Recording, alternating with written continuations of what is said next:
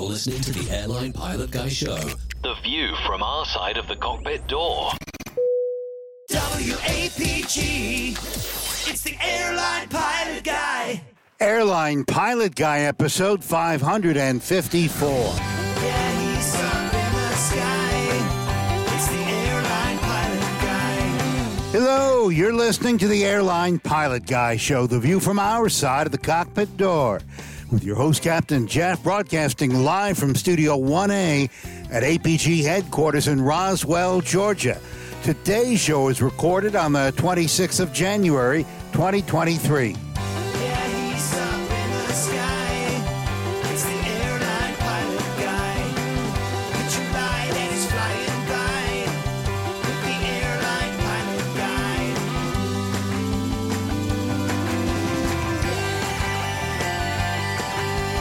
In today's episode, the FAA fines Virgin Atlantic a million dollars for flying over Iraqi airspace without U.S. permission.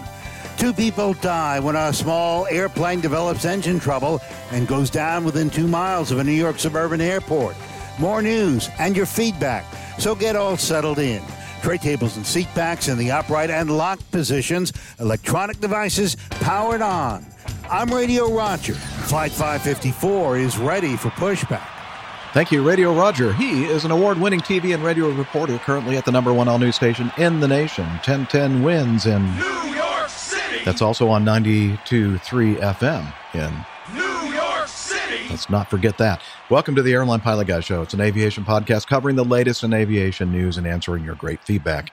I'm Captain Jeff, a pilot at a major legacy airline based in Atlanta, Georgia. And joining us from his studio, in Hartford, Hereford, and Hampshire. professional photographer, former RAF RAAF fighter pilot, retired Airbus A330 A340 captain for Virgin Atlantic Airways.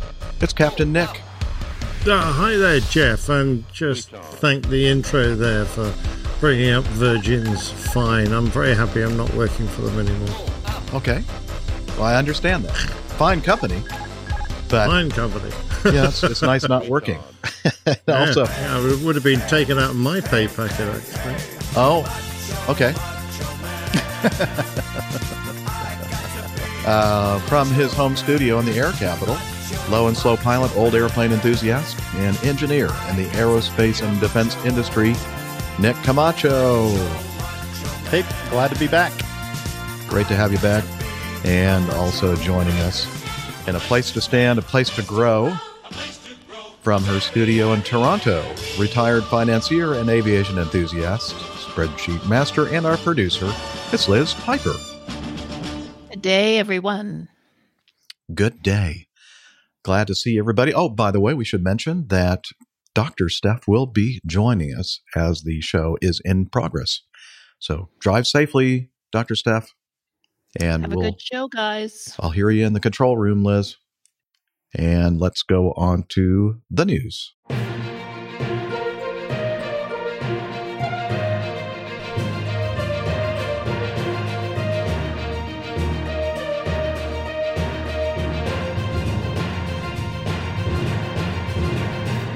Stand by for news. All right, let's start off with an update on that uh, ATR 72 crash in uh, Pokhara, um, Nepal.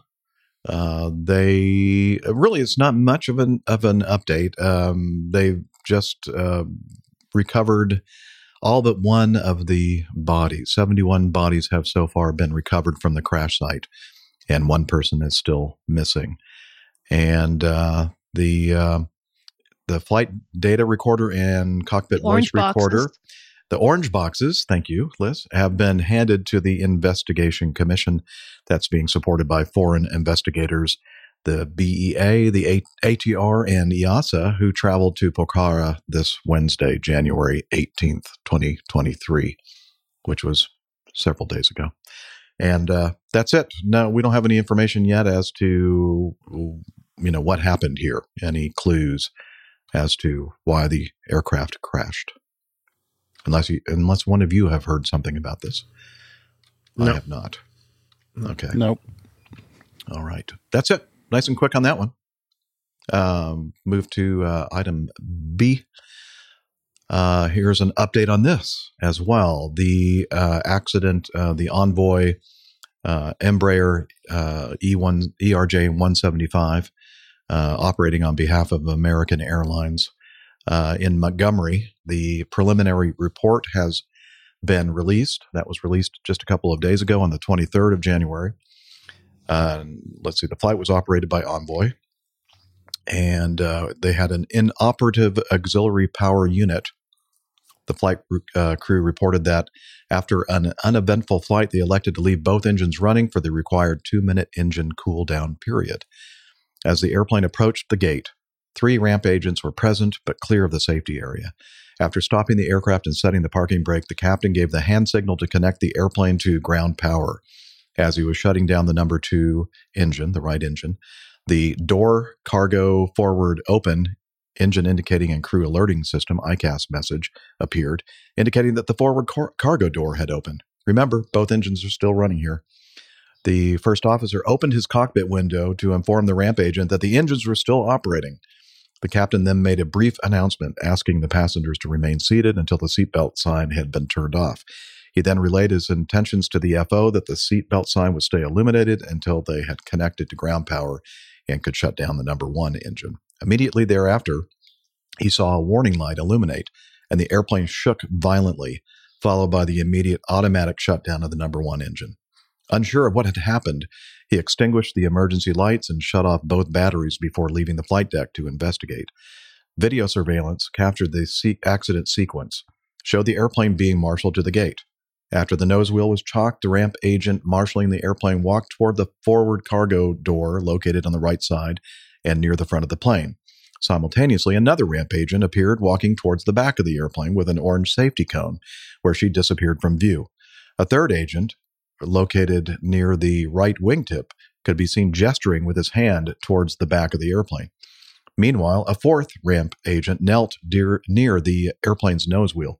The ramp agent from the back of the airplane reappeared and began walking away from the airplane and towards the wingtip, where she disappeared from the camera's field of view.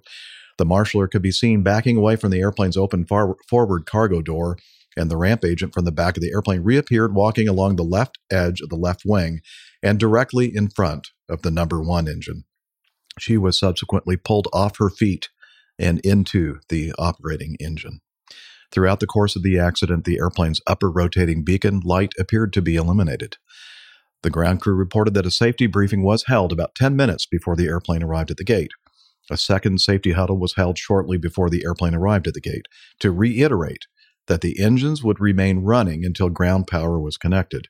It was also discussed that the airplane should not be approached and the diamond of safety cones should not be set until the engines were off, spooled down, and the airplane's rotating beacon light had been extinguished by the flight crew. One ramp agent located near the right wingtip stated that he observed another ramp agent approach the back of the airplane to set the rear safety cone. He observed her almost fall over from the engine's exhaust while he attempted to alert her to stay back and wait for the engines to be shut down. He also stated that he observed the airplane's upper and lower rotating beacon lights illuminated. Another ramp agent stated that after chocking the nose wheel of the airplane, he observed another ramp agent approach the forward cargo door and he knelt uh, to wave him off. He then observed another ramp agent about to set the safety cone at the rear of the plane. He yelled and waved her off as the number one engine was still running. He observed her as she began to move away from the airplane before he turned to lower the cord for the ground power. Shortly thereafter, he heard a bang and the engine shut down.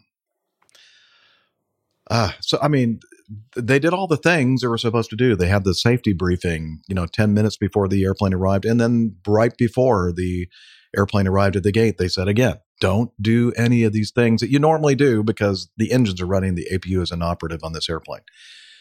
Uh, but it, it, it, seemed to be completely forgotten or ignored.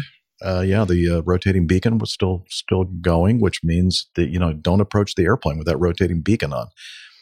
Um, and uh, I don't. It's just uh, it's it's perplexing, baffling that with all that they still all these agents were doing things that weren't supposed to do. They they were just told not to do that, and they did it anyway.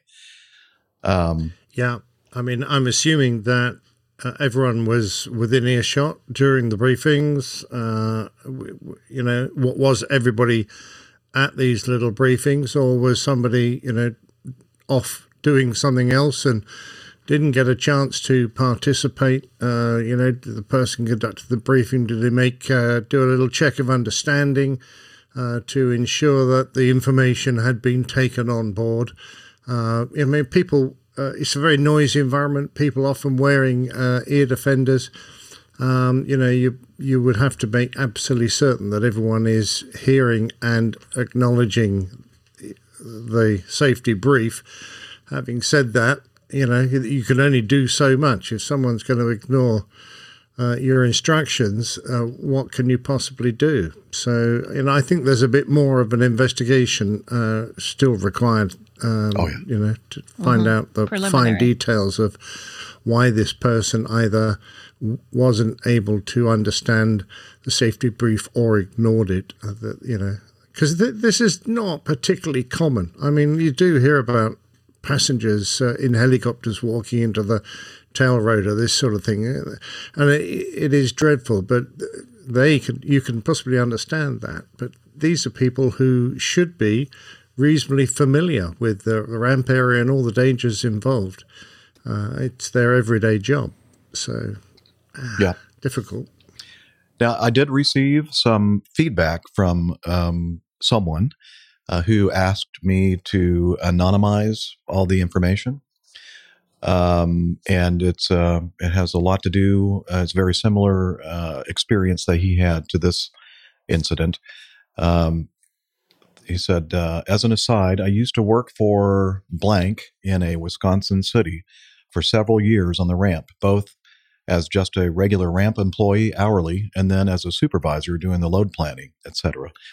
We were, for the lack of a better word, anal about training people of the dangers of the aircraft engines. It was doubly tricky because while I was there, we ran DC 8 uh, 71s and 73s. So we had to go through the whole huffer start, no APUs. I can remember a night, uh, I was maybe 25 yards from the aircraft, sort of by the nose of the plane, just watching my folks do their thing. We had a set of chocks under the mains that were stuck, and the mechanics had a procedure for that.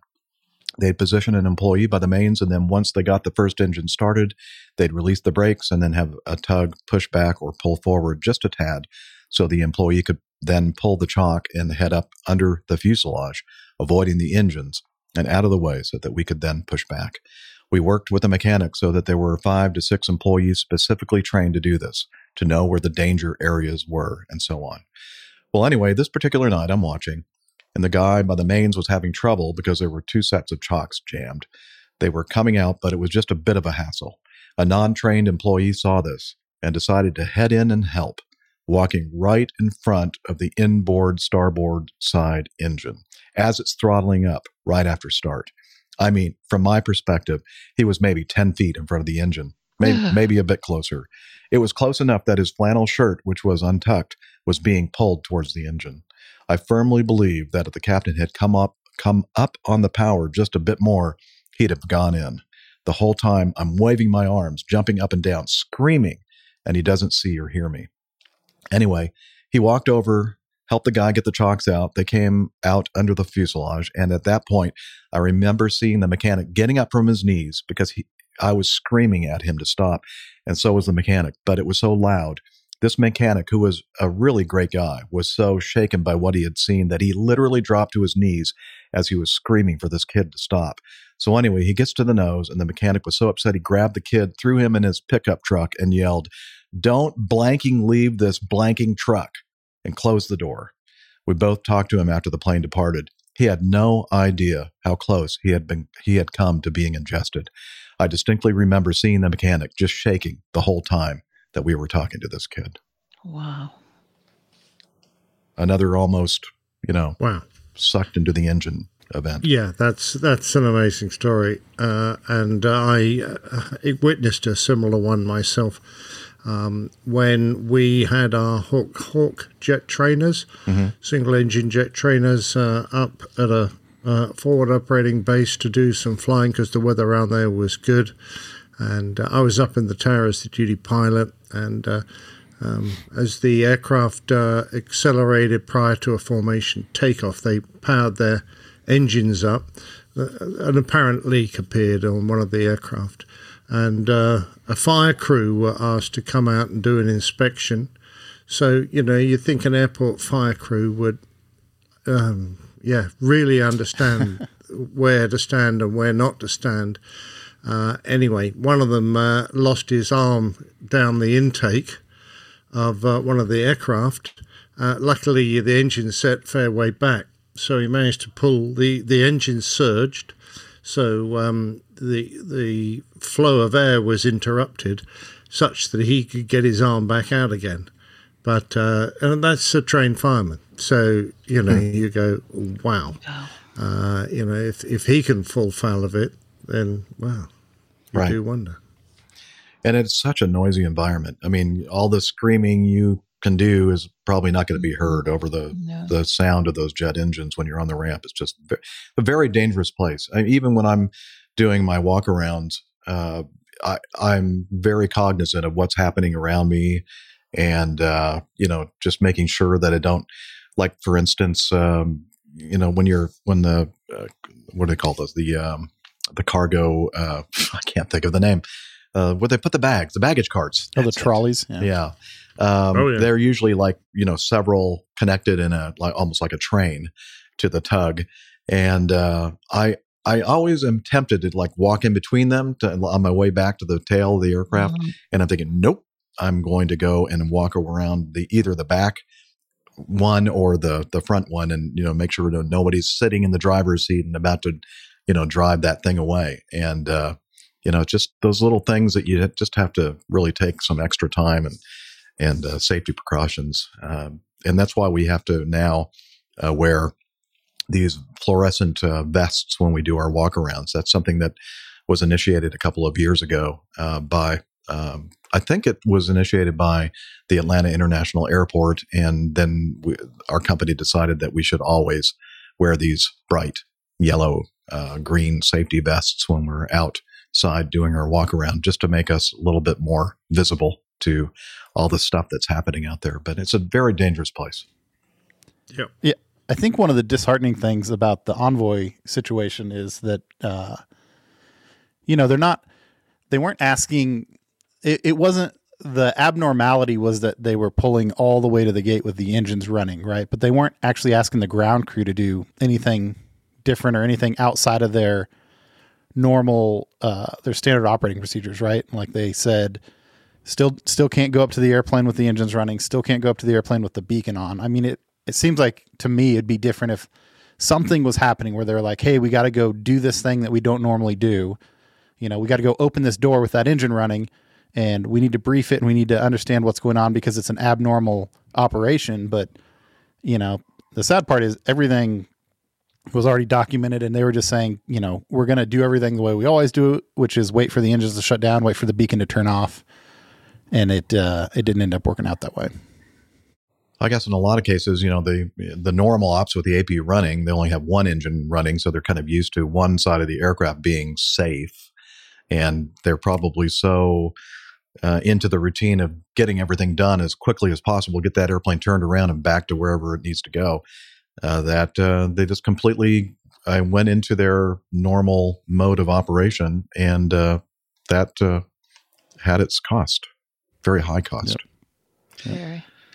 Um, okay. Uh, we we just got some information from the control room that uh, Dr. Steph has uh, finished her her work. She's left her duties building. and has left the building and is headed home. So uh, we look forward to Hooray. seeing her arrive uh, in the in the next I don't know half hour, hopefully, depending on how busy the traffic is today on Thursday afternoon. Probably pretty busy. Uh, all right, let's move on to this next one. Um, this is from uh, Forbes.com. Uh, a first officer on American JFK runway incursion flight had added task at departure, source says. Okay. The first officer on American Airlines Flight 106, which was involved in a runway incursion Friday night at Kennedy International Airport, was flying her first flight with new cockpit procedures, a source said. At the time of the incursion, which forced a Delta Airlines aircraft to stop suddenly, the first officer was engaged in a series of tasks that involved processing takeoff data that included flap and power settings as well as a runway assessment. But for the first time under new procedures in, introduced January 2nd, she also had to make an announcement informing passengers and flight attendants of the impending takeoff, said the source, a pilot who has knowledge of the incident and who asked not to be named. The procedures require the 777 first officer to inform passengers and flight attendants that takeoff is imminent. That announcement was previously made by the captain. It requires the first officer to interrupt continuing tasks, be precise on timing, and change intercom settings.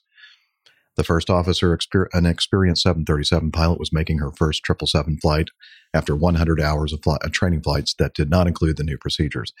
She has all this data to analyze and input, plus she has a new task on top of all that, the source said. She was overwhelmed. In the incident, Flight 106 crossed a runway about 1,000 feet in front of a Delta Airlines flight. Well, that's where they ended up stopping their rejected takeoff. Uh, Delta Airlines Flight 1943, which had to abort. The Delta plane returned to the gate.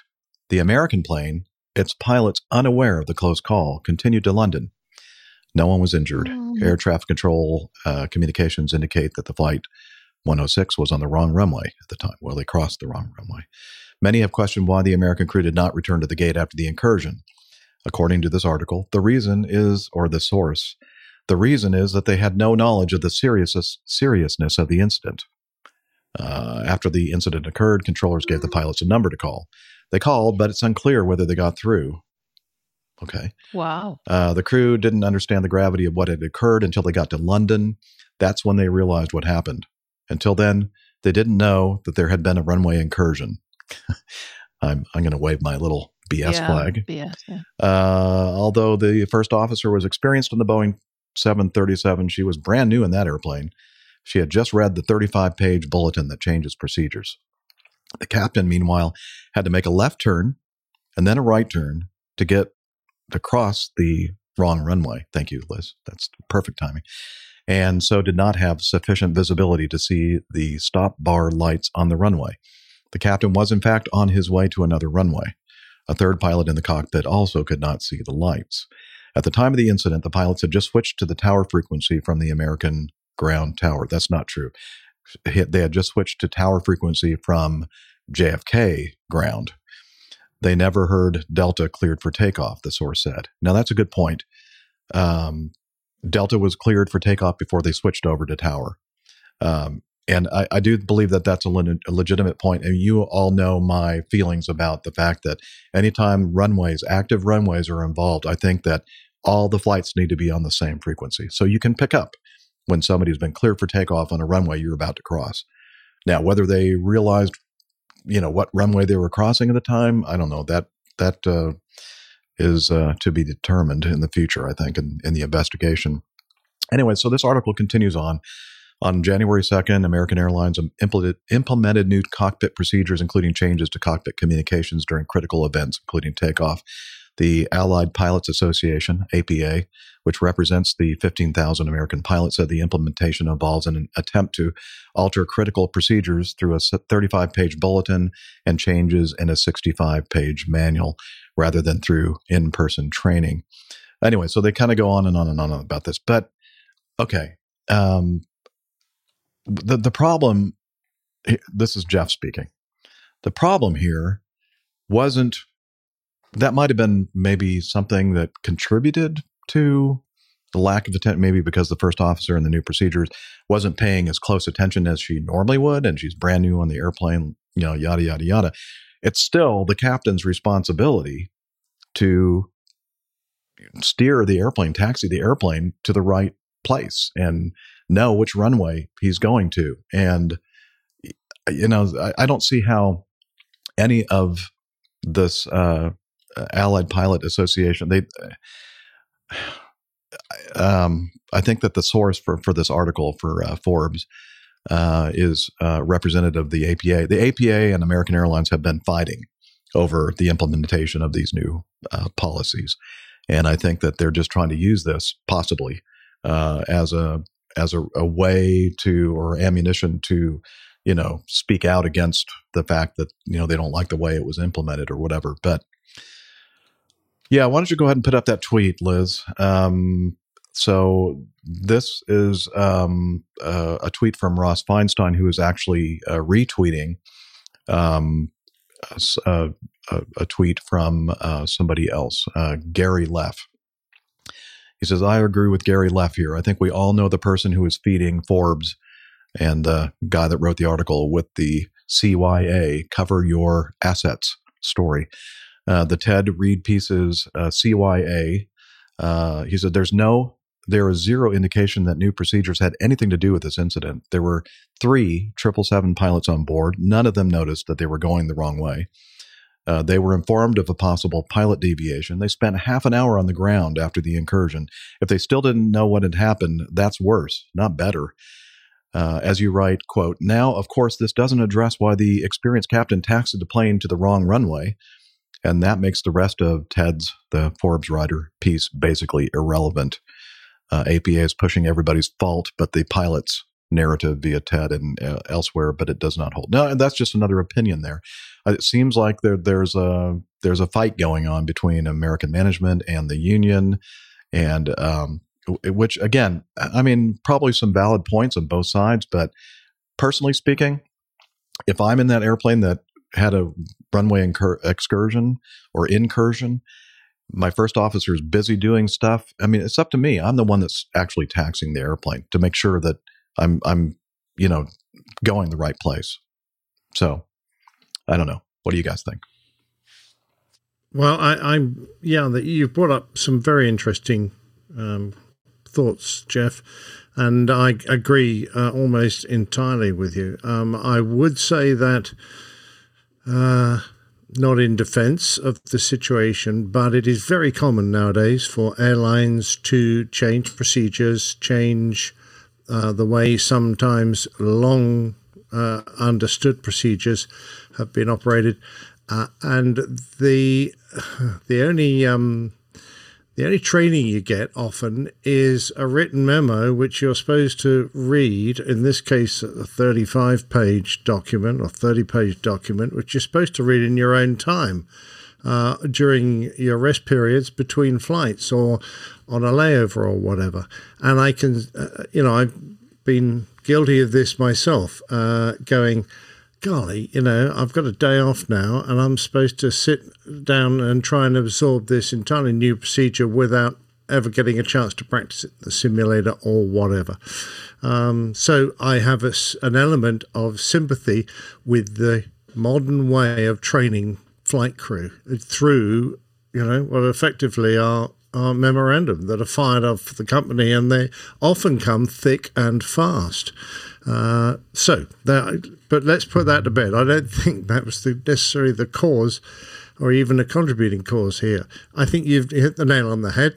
Uh, when you're in charge of a damn great big aeroplane, you have to make sure you know where, you, where you're going. You certainly uh, shouldn't miss your turn off onto the correct taxiway to cross a completely different runway. Uh, I think that's inexcusable.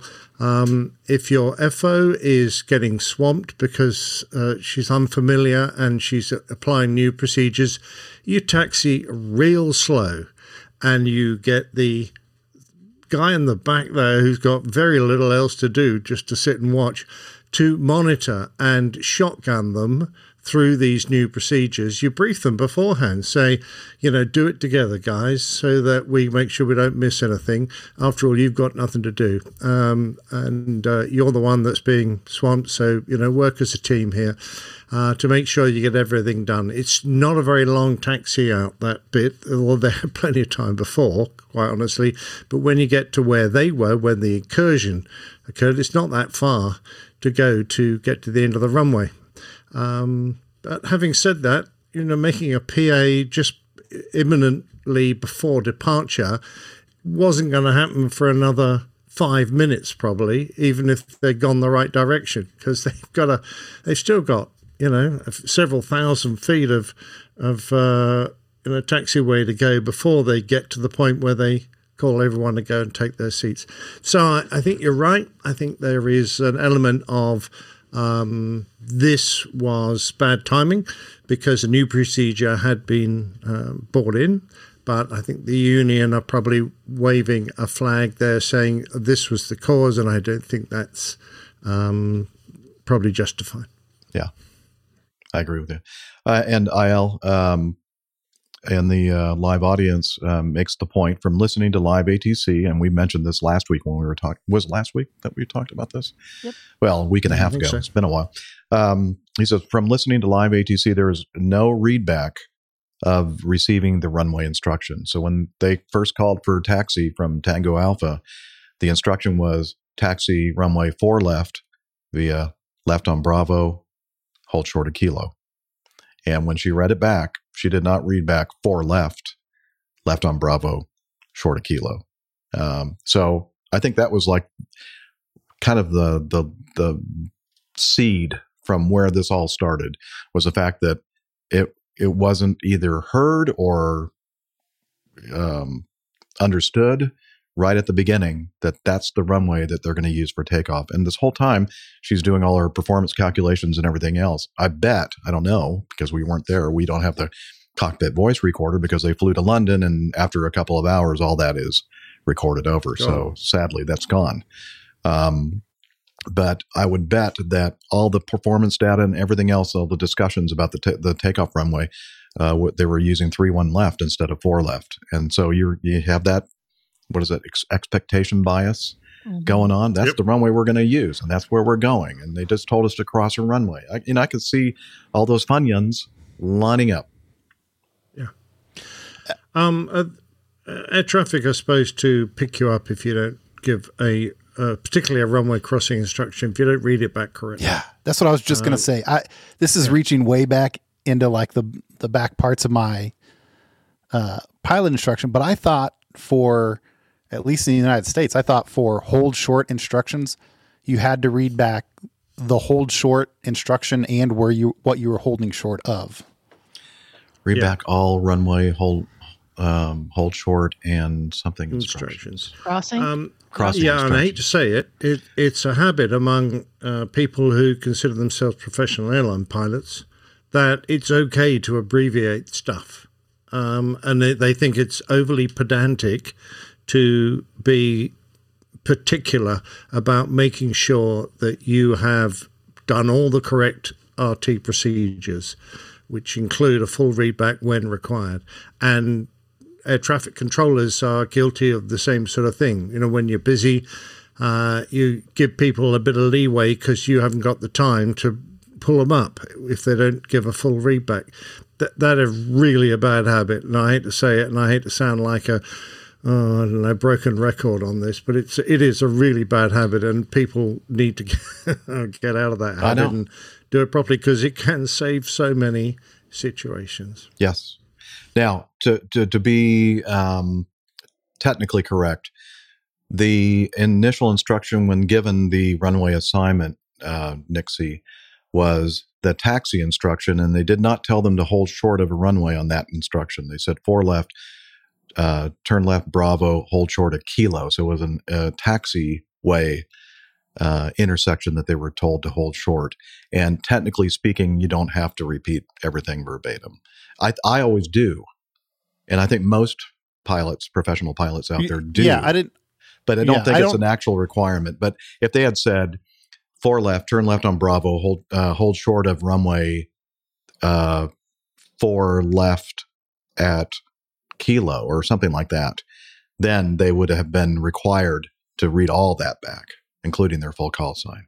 But because that was their initial instruction from, from ground control, um, it was not a hold short or crossing instruction. It was a, a runway assignment. Yeah, okay, I. I agree with that. Okay. Um, but I thought they had the crossing assignment because they were crossing a runway. They were just crossing the wrong runway. Yes. They told them to cross four left at, I mean, cross three one left at Kilo, but I'm not sure. I don't remember what, if she read that back or not. I guess we, we still have the recording. Should I pull that Look out and it. see? Um, Yeah, I don't think i it's not a huge deal to me. I just I'm I'm I'm curious I now. just think it's one more element in this that Yeah. where they might have picked up the error.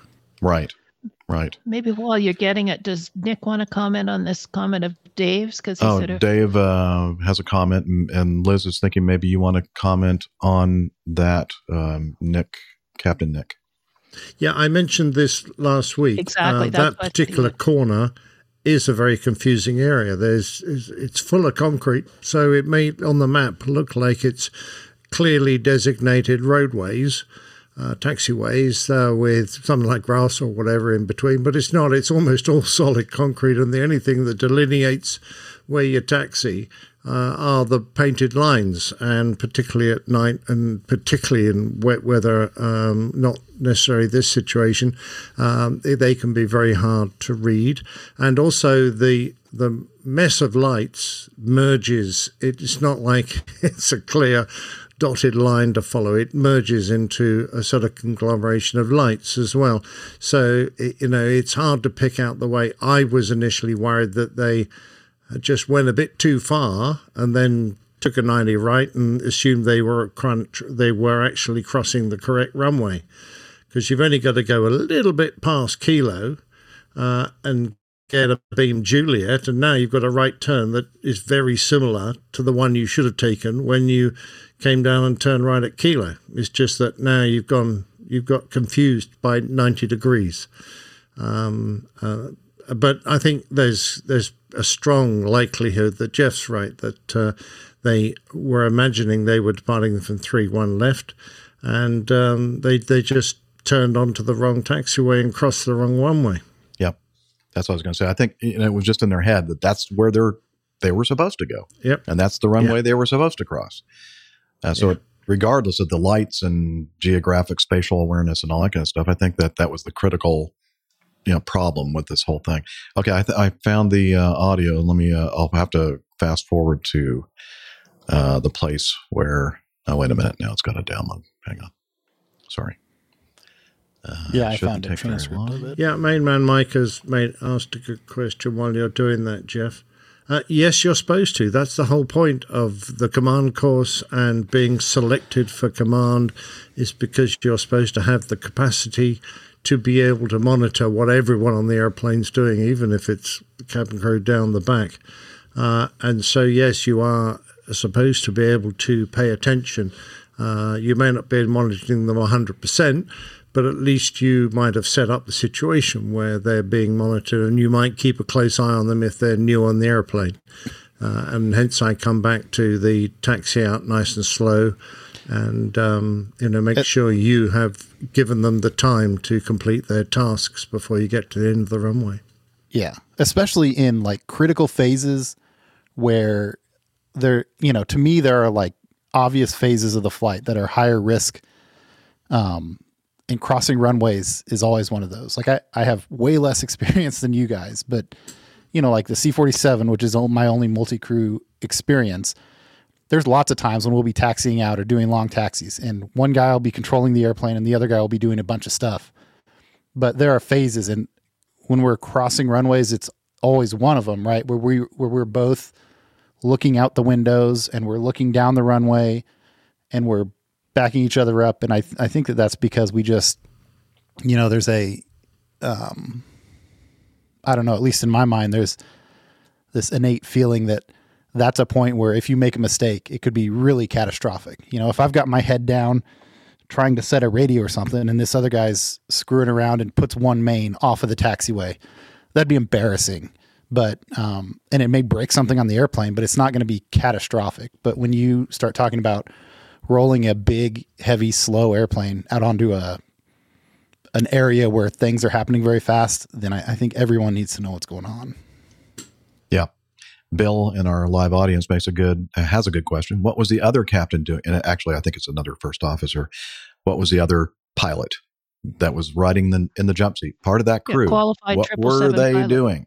you know, what were they paying attention to? Were they on their? Well, I'm not going to say that. Okay. Um, let's see. I did find again. I'm going to just hit. I'm going to play it a different way. Okay. We're going to go back to a gate. Okay. wait. Three, taxi right on Bravo, hold short of Hotel Bravo. Right on, bro. No, that was after the event. Sorry, I'm trying to find it. Delta 1943, same intentions. Nope, that's already happened. Back it up. Back a little bit more. 35018, Gus 24, runway 4 left, Cliff Takeoff. Cliff Oh, Takeoff, runway 4 left. Delta. Okay, well, that was the Delta flight. Okay, let me back up a little bit more.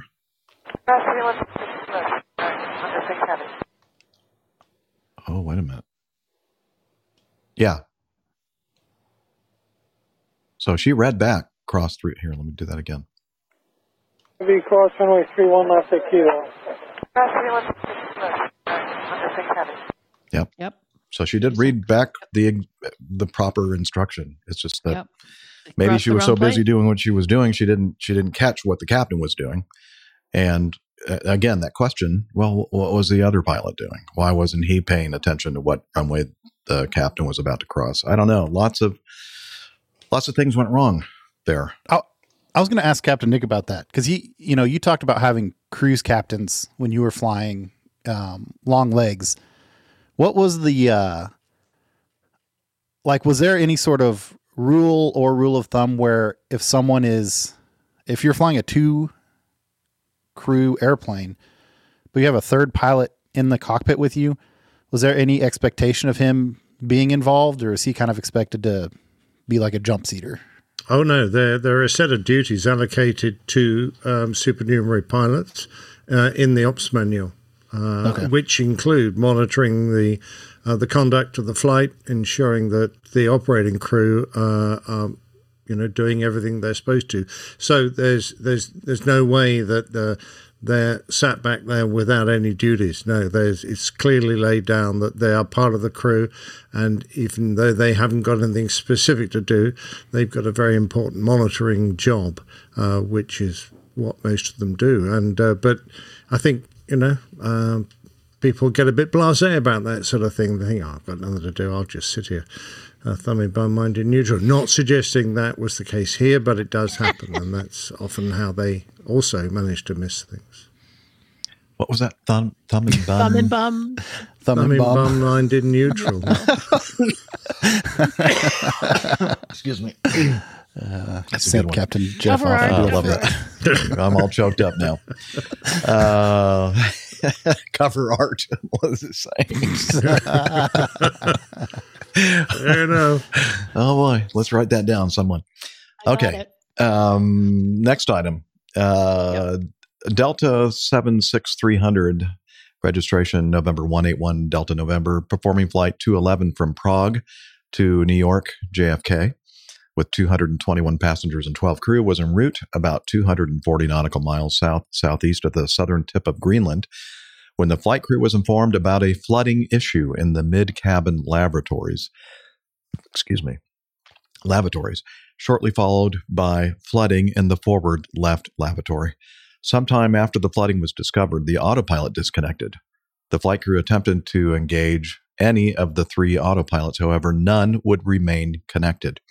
The aircraft began to drift to the right, and correction to the left was not possible. The flight crew contacted dispatch and maintenance reporting jammed flight controls and worked the related checklists. The crew declared an emergency, descended the aircraft, and coordinated with a- air traffic control for a diversion to Gander, um, Newfoundland, Newfoundland. Uh, Newfoundland, Canada. I always put the uh, emphasis Think of, on un- the think of emphasis understand. on the Understand. uh, oh Newfoundland. understand Wrong syllable. Newfoundland. Okay.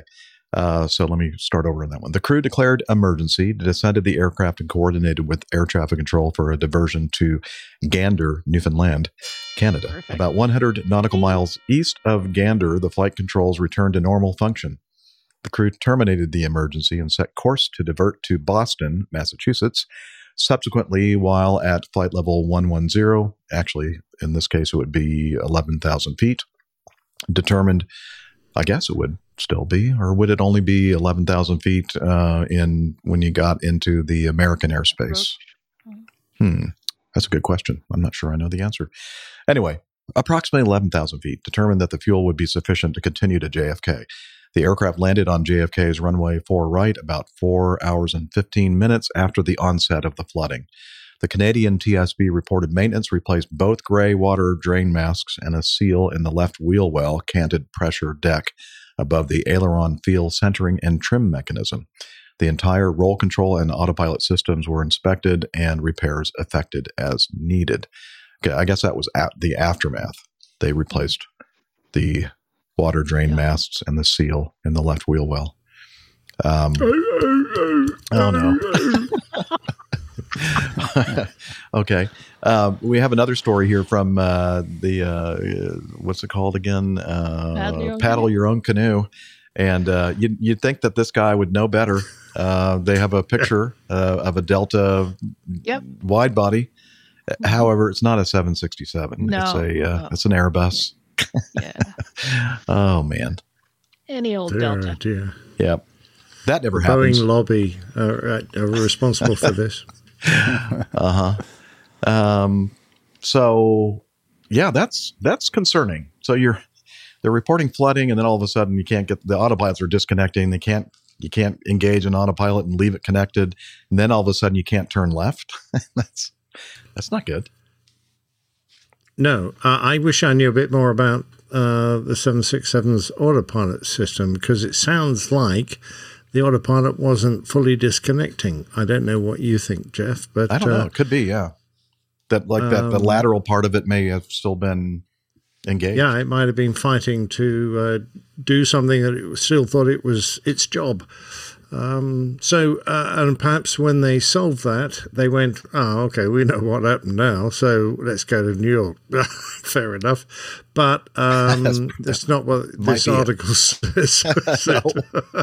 and that's certainly not what I would say happened. No, because if I was still unsure of why this airplane had a sudden control uh, and sounds like quite a serious uh, control malfunction, I just want to get it damn thing on the ground, personally. Yeah, no kidding. Well, I, I think I've related uh, the story that uh, uh, that I um, I, I'm sure I've told it a few times on the show. This 13, 14 years we've been doing it. Um, but uh, I was on a um, test flight um, after maintenance was performed on a 727. And back in those days, they didn't use specifically trained pilots to fly these maintenance uh, test flights after you know big maintenance had been uh, performed. They just use air crews. Just you know, they figure, well, you're you're checked out on this airplane. You can go and do this, and we'll send a mechanic with you, and and he'll tell you all the things you're supposed to do, and including shutting down engines, restarting, turning off hydraulic systems, turning them back on, that kind of thing. And so we were um, actually this this wasn't a maintenance check flight. It was an actual um, uh, in service passenger flight that had had work done on the uh, control system. I don't know why they didn't. No, maybe it was a. Uh, see, it's been so long, I can't remember exactly. It must. I guess we didn't have passengers on. Anyway, we're taking off out of Atlanta, and the um, captain is uh, flying the airplane, and he uh, starts trying to turn the jet and it's it's like jammed. So we thought we're thinking, oh no, you know they they've worked on those aileron cables. Maybe there's something like a tool or something in there to jamming the controls. And they, I, I kept thinking about you know Al Haynes and the. Uh, Mhm. The the Cornfield DC ten and the corn you know the Iowa uh, what was it Sioux City Iowa Oh, yeah. sort of crash landing. Um, uh, that's like going in my head. Oh, oh no, what are we going to do? And then finally, after just about making an emergency declaration to uh, Atlanta Center, he goes, "Hey, oh, hang on, hang on." And then I said, "What?" He said, "Don't don't make the call yet." He said, "I think I know what's going on." So the uh, autopilot. And he pulled his coffee cup up. well, no, almost. Uh, the uh, autopilot system on the 727, we had two different. We had a Block Four and Block Five. The Block Four, the older system, had like two separate channels. You had a lateral um, autopilot channel and a vertical, and you could actually operate them um, separately. But usually, you'd engage when you engage the autopilot, it would engage both. And so he's flying the airplane, uh, hand flying the vertical, uh, the pitch mode. Uh, but at some point, maybe he didn't realize he had done it. He had taken the paddle for the ailerons, the ladder, the, uh, banking of the aircraft uh, had been engaged. And so he was like fighting against the autopilot. Like Nick, that that just reminded me when you said that, Nick, that maybe the autopilot was wasn't completely disconnecting, and that's why they they had a tough time trying to turn the airplane to the left, and it, it was just doing what it was supposed to do. But yeah, we were like, whew, okay. That was close. that was a close call. I mean, I just about made a you know a, an emergency, a mayday call, uh, saying that we didn't have any control. You know, We were just kidding. and uh, so never mind. Where's my parachute? Yeah, exactly. I'm thinking, well, how did I get in this situation? Uh, Yeah. But but the airplane that that 727 when you were hand flying it, I, there are times when I was hand flying when I get up to 17, 18,000 feet, sometimes in the low 20s, just hand flying the airplane because it was so solid uh, when you were manually flying it that you'd forget sometimes that you have not engaged the autopilot yet. You're just because you let go of everything and it's just like flying on its own, like it's on Brilliant. autopilot, but it's not on autopilot. and then all of Yeah, a sudden, I, I remember a couple of times. Yeah, I just like I'd go up there to turn the heading knob and go, oh, why is this not? Oh, okay, I know know, I have to turn on autopilot on. Anyway, Excellent. I digress.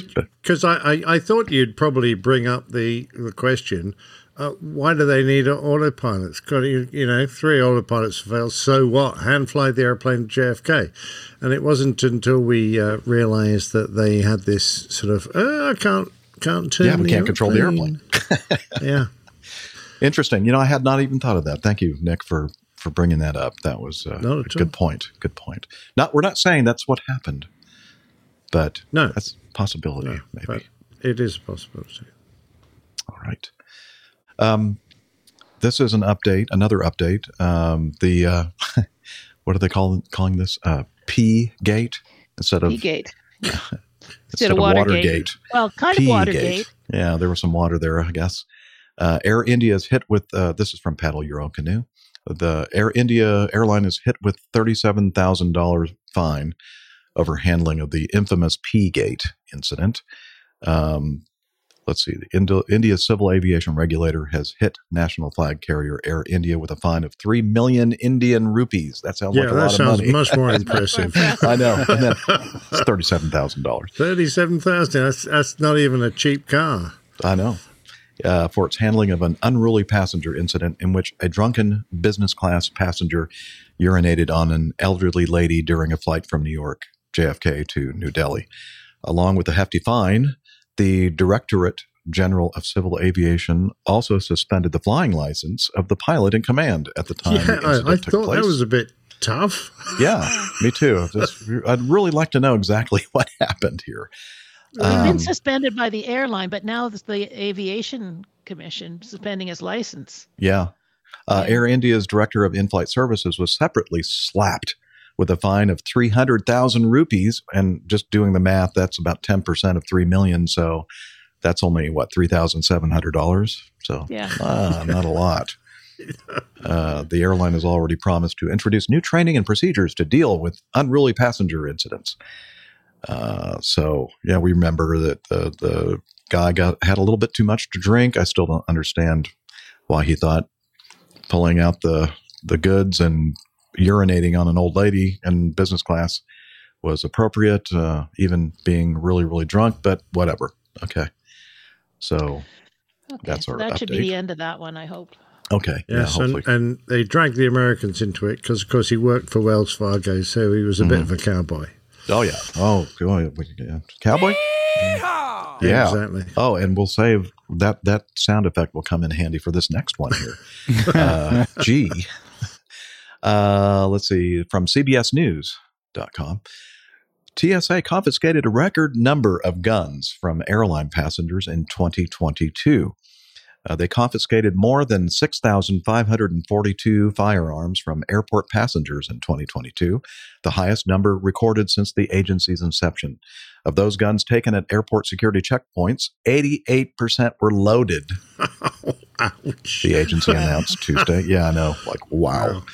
The confiscations Uh, by do T- they get them back, Jeff? I don't No, think so. Oh, really? No, I don't. because they're so. committing a crime by taking Yeah. them in there. So, and you've seen, I've seen displays with like the guns, you know. So Yeah. I, I guess they don't get them back. so Uh, the the TSA agents get them all, do they? They look like six six guns. TSA are heavily Yeah. armed. They're yeah, TS, uh, TSA is heavily armed. Um, the confiscations by TSA mark a nearly 10% increase over the 5,972 seized in 2021, which is also a record. The agency announced in December that it was raising the maximum civil penalty for a firearms violation from $13,910 to 14,950. That'll keep them from doing it. Yeah, that extra thousand dollars is going to make all the difference. yes. Uh, okay, so they have a, a, a graph here, a chart. Thank you, Liz, uh, of the airports with the most firearm discoveries. Yay, Atlanta! And Yay, yeah, Atlanta. you'll see Atlanta in there. Oh, La- Atlanta's pretty Number high one. there. Oh, it is, yes.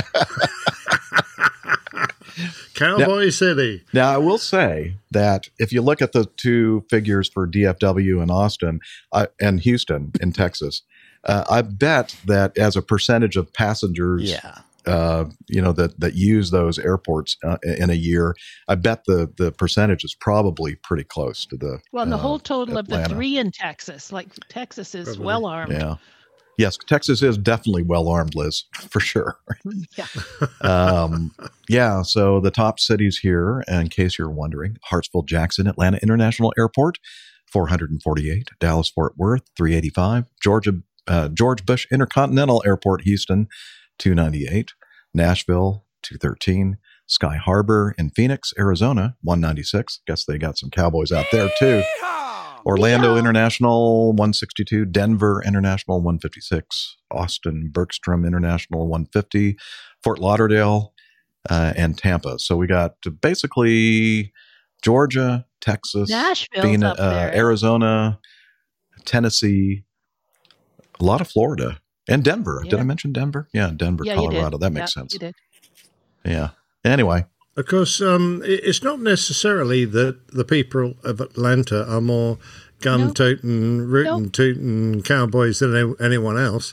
Uh, it could be that the TSA agents in Atlanta are very good at their job, and everyone else is letting the guns go that's, through. that's possible. Yeah, that's a possibility. Anyway, you know that that when you see this, and and then I don't know what the figure is. I'm pretty sure it's it's probably a shockingly high uh, number of uh, guns, uh, loaded guns, probably make it through without being detected, and that gives Well, cause Yes, we for don't concern. have that stat. Funny Yeah, well, don't thing. they Yeah. do those tests every now and then? And They- it's not yeah. good. So I'm just hoping that I get through and get through retirement before Yeah. anybody, you Well, know, makes it gun. through. Yeah, with a gun. Yeah. I think we'll buy you a bulletproof vest for the last few months. Okay. That'd be nice. Thanks, Liz. She's talking about buying a bulletproof vest for me uh, for my Now, last it, few months. it's. I'm correct in saying that if you're packing, then you're carrying a gun, yeah. yes. Yeah. Well, uh, passengers who wish to transport fire, firearms are instructed to follow the proper packing guidance. Oh no, you can no, you can pack. You, you can literally Pack pack, them in a your- gun in your in suitcase. your check bag. Making a play Oh, I, I understand the confusion now between, you know, Uh, Well, you packing told your it was okay to firearm be and packing packing your firearm. Maybe they need to use a different term. Perhaps that's part of the problem. exactly. Possibly. Confusing. Yeah. Very confusing. All right. Um, Virgin let's Atlantic. Continue with this next one. Uh, Virgin Atlantic fined by U.S. Department of Transportation for operating flights carrying Delta Airlines code in prohibited airspace. oh no! This is Um, so. I know what. How is this even news? I don't know, but uh, this Yeah, is from but- the uh, aviation24.be. Uh, yeah, so uh, the U.S. Department of Transportation, the DOT, today fined Virgin Atlantic 1.05 million dollars for operating flights carrying Delta's code DL in regions in which Federal Aviation Administration flight prohib- prohibition was in effect. The airline was ordered to cease and desist from future similar violations. Cease and desist. Um, so I guess Virgin operated a significant number of flights carrying the DL code over restricted airspace in Iraq.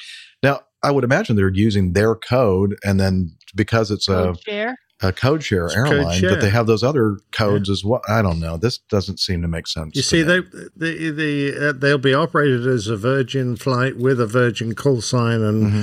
Virgin everything, except that if you're a Dear or Delta passenger, you'll be able to code share onto that flight using your Delta ticket. Mm-hmm. Um, and, but I, sus- I suspect that, that that's a It all comes it down to which app you can check into the flight for.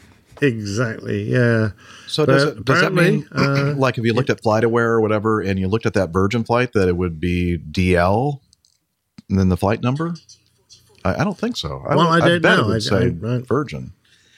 That doesn't yeah, make sense. I, I suspect it I'm- would as well. I'm a, a little perplexed about this one too. I suspect that there, there's in the small print of the DOT, Mhm. it says you can't do that. Okay. and that's an expensive mistake to make. I mean, Yeah. I must admit, uh, on our little private retired Virgin pilots uh, group uh, on the social medias, we were having a laugh about this and commenting how uh, how often the pilots get smacked wrists for doing naughty things, yet some administrator in operations has let this slip. Right. Because it's obvious they, they just they just made a mistake and went, oh damn, we forgot that these were code share flights. We can't do that, Gotta and that code out programmed of the there. wrong the wrong route. Um, so you know, and I think I wonder how many of them got fired for losing the company a million pounds. Probably nobody. But there you go. I guess I was a little surprised that uh, I would have thought that the U.S. and the U.K. would have very similar guidance for flying over certain airspace. I was a Oh, we don't even that- agree agree with the rest of Europe. So okay, we're All not right. going to agree with you lot. All right, fair enough. okay. So you're saying that uh, the UK is kind of a bunch of cowboys. Oh, most certainly. Yeah, yeah. a, c- a bunch of Anglo Saxons, actually. Ah, and you don't have a you don't have a, uh, a s- noise for them. I don't. I don't know what to push for that. Tally ho. Tally ho. Yeah. well, as good as any. Yeah. All right. Um, uh, let's from see. India. Another Indian airline story. Um, okay. This is from ndtv.com. Uh, BJP leader Tejasvi Surya opened the emergency exit uh, of an Indigo plane last month by mistake and apologized for it. Civil Aviation Minister, the Civil Aviation Minister said today, confirming an incident that has spurred opposition, derision, and attacks on the Karnataka MP. I guess these are the various parties in their Political political, parties, system. yeah. Uh, Indigo said on December 10, a passenger accidentally opened the emergency exit of its flight uh, 6E7339, Chennai to Tiruchirappalli. Tiruchirappalli. Uh, at the that's gotta that's gotta be right uh, at the Chennai airport during the boarding process when the plane was on the tarmac. The passenger apologized, said the airline. The passenger was Tejasvi Surya. The aviation minister has now confirmed over a month after the incident. It's important not to be circumspect. Look at the facts. The door did open by mistake. All checks were taken, and only after that the plane was allowed to take off. And he also said sorry for it himself. Officials say the flight was delayed by over two hours as the aircraft took off um, after the aircraft took off for its destination, only after stringent engineering checks. Uh, Mr. Surya rested his Well, hand on the they door. Closed the door. Yeah, that sound, That's it for the stringent engineering. is that it? It takes two hours to I do don't that. know. Wow.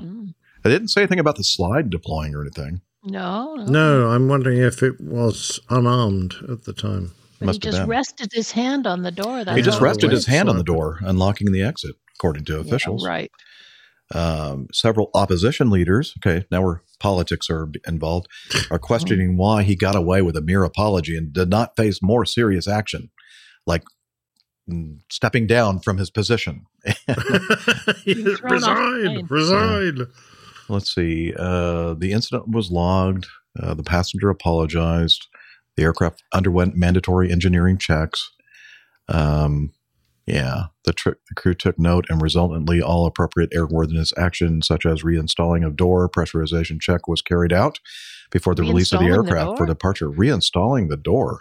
Why- Why would they have to do Well, that? If, if it wasn't a hinge door, perhaps it was an emergency exit that fell off. You know, one of those. Oh, okay. I don't know. Like a little I- plug window. Could be. yeah. Well, that makes a Does it even say what kind of airplane it was? I don't think it does. No. No, um, we're, we're, we left But he said he was here. sorry, so Yeah. Okay. Well, I don't know sorry. He's That just- sorry. you see, they, I love this quote here. Yeah. Uh, this this bloke, uh, I, I can't pronounce his name nearly as well as you, Jeff, uh, is an example of what will happen if children playing games are given proprietorship. An act of children's mischief by trying to open the emergency exit door of the plane has come to light. Why prank with the lives of passengers? What? Lord. Was he? I don't think he was pranking. Do you? Maybe he was. I don't know. Oh, yeah. This is the interesting thing. Um, Shiv Sena, uh, Shiv Sena, MP Priyanka Chaturvedi posted, shouldn't one take suo moto cognizance, a Latin term which means an action taken by a government, government agency, court, or other central authority on their own apprehension of this incident. I actually added all that because I, I went, what does that mean? Suo moto cognizance. Had anybody heard of that Latin term before? no, sounds Japanese. Yeah, I, I, I guess what they're trying to say there is that shouldn't he have done more to like punish himself for Right. this Resign. mistake? They want him to Yeah. resign. Want, he, wa- they wanted more to happen than just a, an Oh, apology. of course. Well, they're the opposition. Of course, they're going to say that. Exactly. Okay. Yeah, Now, much to do of about Atlanta nothing. Airport, this last one is. A All right. Well, this is an interesting one. Uh, uh, last, of course, we still have one remaining. We're waiting for Yeah. Steph to to join us. But uh, item uh, zero one, what is that? An L H I I. A passenger stormed Delta Airlines uh, gate D seven, uh, and I'm I, I have a good friend that's familiar with these gates at the Atlanta airport. Uh, grabbed a fire extinguisher and came out spraying. According to a witness, the woman dined and dashed from Buffalo Wild Wings. In other words, ate at a restaurant and left It's without those wild wings. They'll they'll do you those, every those time. wild wings. when she was asked to pay, she unleashed herself on the rest of the terminal. okay. Oh my god! Um, so we do have some video. Video, Uh, yeah, it's kind of an interesting uh, thing to watch, and uh, so let me pull that up. So from ATL Scoop. Okay, it's a gate. The lady's trying to get into the door of the flight. Because of the fact that somebody else paid for my meal. I, I'm going to pause for a moment. I think I'm just guessing here. I'm thinking that, that that door that she's trying to open to the jetway to get to the jet was her flight, and somehow maybe Buffalo Wild Wings somehow was able to Oh. alert people to not let her go on the flight because she left without paying or whatever. I don't know for sure if that's what's happening here or not, but the door is clearly closed, and she's trying to explain that you know that somebody else paid for her meal. Okay, so let's continue. She so now she's walking down the Okay, uh, concourse, and apparently she has a uh, a fire extinguisher in her hands. And she just sprayed somebody that was walking up behind her with the. Now look, there's a security guy, and he's not doing anything. I don't understand this. What's the security person doing? He just watched her her walk by. This guy's choking up because he's starting to breathe some of this fire extinguisher stuff. That shit nasty. Now she's walking. she's nasty. And she's walking over to uh, another gate. This one is D7. That first one was a D9, I think. Okay, now she still has the extinguisher. Walking toward the open jetway door. She's a terrorist. The gate in, is walking away. Somebody's yelling for them to close the door. A flight attendant looks like running over to help diffuse the situation. Now, I'm going to remove this video and then play this next one, which is kind of takes over from uh, where we left off on that one. And here we go. Open. and play. Okay, so she's walking over to uh, that gate D7 and Oh no.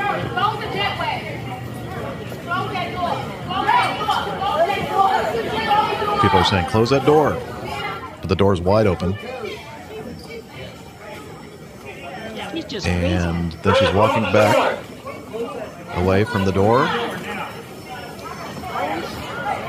I guess they grabbed her from the jetway and dragging her back out. Oh, now she's firing the extinguisher again. she's going crazy with it.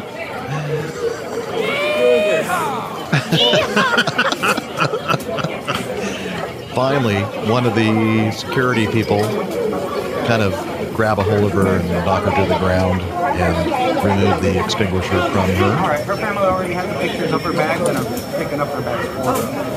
So tell her to tell her family. So that's the uh, aftermath. Okay, it's very foggy in there now because of all the fire extinguisher. I don't know what kind of uh, that must was that a carbon dioxide or was that a halon? Well, I'm assuming it was a powder because Yeah. people are choking on it, but Yeah. uh, CO2 doesn't tend to do That's that. And true. also, you can hear CO2 extinguishers going off. They make a big whoosh Yeah. as they expel the gas. Well, that was fun. Yeah. Yes. I swear, somebody else told me they were going to pay for it. Yeah. Let me go on my flight, darn it. Otherwise, Yeah. I'm going to spray you with this extinguisher. So, what would they be charging her with? Um, unlawful use of a fire extinguisher? I don't know. Yeah, given the earlier story, she's probably lucky she didn't get shot, according to Neil in our live audience. You're, you're right. Well, all those passengers that kept their guns on them, they could have shot her. I know. Exactly. I will say the the most glaring point for me when I was reading this story is um, poor Delta had nothing to do with this incident, but their name is splashed all, All over the over it. article. It's Right. in the title. Yeah. And they're just like the unfortunate uh, have the unfortunate circumstance of being the closest gate that she hosed down with the fire extinguisher. exactly. Because there, are- you know, Delta's not the only one that uses those gates in that terminal. Uh, who knows where where she was really trying to go? Um, you know, but uh, Which Steph leads me to the question yes, where are the wings on a buffalo? hmm, that is kind of Li- the, particularly cut a wild buffalo. we kind of buried the lead on this whole thing. Where- them Yeah. burnt- served them. What what's well, that? I, you you know the story, right? It's not it's not the buffalo the animal. It's Buffalo the place. Oh, I didn't know. Buffalo, New York. Yep, Buffalo, New York. That's where the Yeah, uh, yeah, Egg Liz would know about that. It's right uh, right across the yeah, river from her or the border or yeah, something. not too far at all from Toronto Yep. and Hamilton. Hang on a minute. Buffalo, New York's nowhere near Toronto. Well, an hour Well, and it's a across half. the Well, lake. New York isn't anyway. Well, Buffalo, New York is right across the lake from. Um, yeah, they they're right there. Yeah, Buffalo, in- New York's pretty close. Yeah, Yeah, Niagara Falls and that part of the lake. You just go across the border there, Niagara Falls, and you're in Canada, and An hour and a half. just a little away. bit longer. Yeah, about an hour and a half. Liz says drive. You've got more than one New York. It's New York State. it's state, New York State. not New York Oh, City. This is That's the mistake. Okay, I assumed it was Well, somehow a, This is know, a confusing suburb for- of. I, yeah, I'll, The with, Big Apple. I'll I'll withhold my comments about how confusing the whole like Britain versus UK versus England thing is to all the Americans over here. I know. I think Oh, I'm yeah, just that's now let, starting and to just let understand Nick it. right. wallow in his geographical confusion right now. Yeah, How many countries are in your country? That's my favorite question. Uh, just a few. See, it makes perfect sense to him. Um, hello, Steph. Uh, she is joining Hi. us. Uh, Hi, Steph. glad to hi, see you. good evening. Yes, I will just preface everything with I am quite tired, and I think my computer is too. It Oh, no. shut down on its own. I did not do that. Evernote had a very difficult time loading just now. It seems to be up and running, so Okay. I'm just going to sit here and drink a beer and try to stay Oh no, awake. you're going straight into a news item. Yeah, we're um, we kind of saved this What? one because it's uh, Well, it's, I don't. it's a I don't. sad my story. Evernote hasn't even loaded. Well, that's all right. Go ahead Just- and read it. I, Just I, who you can listen along with everybody else and uh, Evernote watch quit the uh, unexpectedly. listen to the uh, audio. yeah, don't worry about it. Just leave it alone. Okay. Um, Funny. received this from Well, let me preface this by saying uh, one night, um, the night that this accident occurred, um, I got a, a text from uh, Radio Roger. You know, he's a, a real radio slash TV reporter. A week ago tonight. And a week ago tonight, thank you, Liz. Um, and uh, he said, Jeff, is there any way to figure out? Uh, I guess there's an airplane that uh, they've lost track of, or something's happening to. Is there any way to, you know, look up flight plans and and figure out, you know, what who this airplane is and what's going on and that kind of thing? And I, I tried to help it. I I couldn't figure out a way to see uh, flight plans that were filed by other parties, um, and you know, not scheduled airline passenger service kind of things. And um, and then so he sent this to me, uh, Radio Roger. Uh, Jeff, thanks for letting me pick your brain last night. As it turns out, even if I'd found a site for flight plans, it wouldn't have helped. This plane was going from John F. Kennedy in New York City to Cleveland, Ohio. And he said, I've t- attached one of my radio reports from last night. If you use it, keep in mind that it was recorded before the plane and the two victims were found. It's a timeline of the events leading up to the disappearance. You'll have to talk about the aftermath in your coverage. Thanks again, Roger. And so here, take it away, Radio Roger. The plane is a six seater Beechcraft Bonanza A36. Westchester officials say there were two people on board when the aircraft left JFK at 4:58 p.m. bound for Ohio. Less than half an hour later at 5:25, the pilot radios Westchester County Airport to report low oil pressure. 5 minutes later, the plane disappears from radar less than 2 miles from the airport. And in 8 minutes, the county launches a search and rescue mission in the area near the airport, including Rye Lake. Roger Stern, 1010 WINS on 92.3 FM near Westchester County Airport, north of White Plains. And just to uh, be clear, he didn't do that just for our show. He did that. That was a real broadcast uh, for the area up That's in uh, New York job. City, that market. That's his real job, his his his day job, as uh, Liz said. Um, okay, um, so right now we're showing a um, FlightAware uh, flight path of the uh, flight um, left John F. Kennedy International, heads out east a little bit, then northeast, and then north over the uh, Long Island Sound. By the way, the weather that evening was not good. Uh, heavy rain, low ceilings, and low visibilities. And uh, we're going to pick up um, the flight's progress while they're in the climb. I think they're leaving 3,700 feet for an assigned altitude of 8,000 feet. And 1 9 Mike Tango, the Bonanza, um, is the uh, accident flight. And they're checking in with uh, New York departure. New York departure, November 19 Mike Tango, on a 1, on a 360 heading. Number 19 Mike Tango, New York. Just confirm you're on a 360 heading, climate 8,000. Leaving 3,700 for 8,000 and 360 heading. Number 19 Mike Tango, proceed direct to Sparta. Just maintain your best rate of climb all the way up to 8,000. Okay, direct to Sparta all the way up to 8,000. I'm doing my best here. Thank you.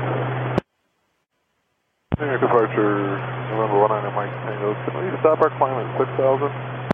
You can for now, but I have to climb you to 8 along this route. So if you want to level off at 6 for a minute to accelerate or do something, that's fine, but I am going to keep you climbing to 8 in about 10 to 15 miles. All right. Um, I just we're not getting the performance we're expecting, and I'm not certain why. Uh, item Mike Tango. Roger, are you unable 8,000? I can get you an alternate route up over Huguenot, probably that'll keep you down low.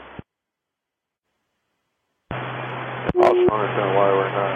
We're only climbing at about 200 feet per minute, and can't see a reason why we shouldn't be. Uh, so 8,000 is going to take a long time to get to. One item Mike Tango. Uh, Niner Mike Tango, Roger. And uh, you think you might have an issue, or is it just uh, you're not sure what's going on? What's going on? I don't see anything on the instrumentation at all, except for lack of uh, vertical speed. Number 19 Mike Tango, the Westchester County Airport's right off your right wing if you want to land and check it out. York departure, uh, we have figured out the problem. I've got a dead cylinder, uh, so we would like to go to Westchester, and I'll take vectors for that. November 19 Mike Tango. Niner Mike Tango, you're clear to the Westchester County Airport via radar vectors. Turn right, heading 340, and maintain 5,000.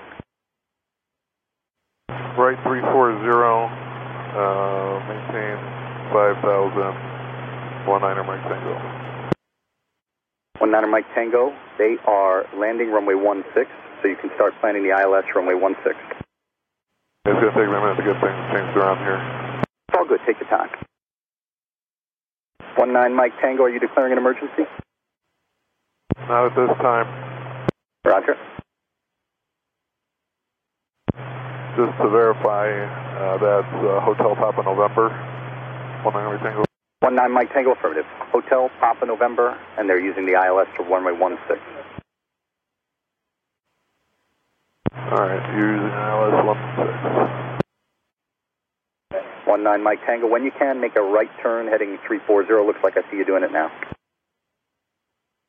I am declaring an emergency. Our oil pressure is dropping. 19 Mike Tango. One Nine Mike Tango, it looks like you're on a uh, hard right turn to the southeast. So I just want you to fly wings level and maintain 5,000. Can you do that? Wings level 5,000. November 19 Mike Tango. I don't care what heading, just fly wings level at 5,000. Number 19 Mike Tango, so what heading do you show yourself on now? Uh, I'm on a 090 heading, and we are going to declare emergency. We are losing oil pressure. 19 Mike Tango, roger. Can you turn left heading 070, vectors ILS 16? 070 for the ILS 16. 19 Mike Tango. 19 Mike Tango, understand you're losing oil pressure? Yes, we are losing oil pressure. This is an emergency. 19 Mike Tango. 19 Mike Tango, roger. I'm vectoring you. Right overhead the Westchester County Airport now, so I'm going to put you on a left downwind for runway 16. Okay, vectoring me for a left downwind for runway 16. 19 Mike Tango. 19 Mike Tango, heading 360 and maintain 3000. Down to 3,000. 19 Mike Tango. Number 19 Mike Tango, the bases at Westchester are reported at 300 feet. Uh, I flew that ILS uh, a couple weeks ago, um, so we'll try for it. Okay, but you want you want to fly the, the ILS, or do you want to? I'm not sure. Do you have engine power right now? Are you able to maintain altitude? No, the engine is overriding right Southwest 1599, go direct parks, contact departure 12085. Is that for American? Mayday, mayday, mayday, mayday. Number 19 Mike Tango, understand the airport's just behind you now. You want to start at a left turn if you can. I'm seeing a right turn. American 1581, heading 290. 290, American 1581. And Center, was that for American 1599 to uh, direct park in 2085? American 1599, all's correct. 12085, direct park. All right, good luck. Thank you. Number 19 Mike Tango, the airport is now at your 8 o'clock and 5 miles. 19 Mike Tango, heading with the uh, 220 direct to the runway. 220 heading direct to the runway. American 1581, go direct Biggie, contact departure 12085. Biggie 12085, American 1581, good luck. Number 19 Mike Tango, the airport's now at your 11 to 10 o'clock and 3 miles. 11 to 10 o'clock, 3 miles. The airport's now 12 o'clock and just under 3 miles now. Number 19 Mike Tango, you're set up perfectly for a left base to runway 16. 11 o'clock and just under 2 miles. Number one nine, Mike Tango, you look beautiful for the uh, left base for runway one six. Airport touch at 10 o'clock and 2.7 miles. I've got 2,300 feet of altitude. Understood, yes.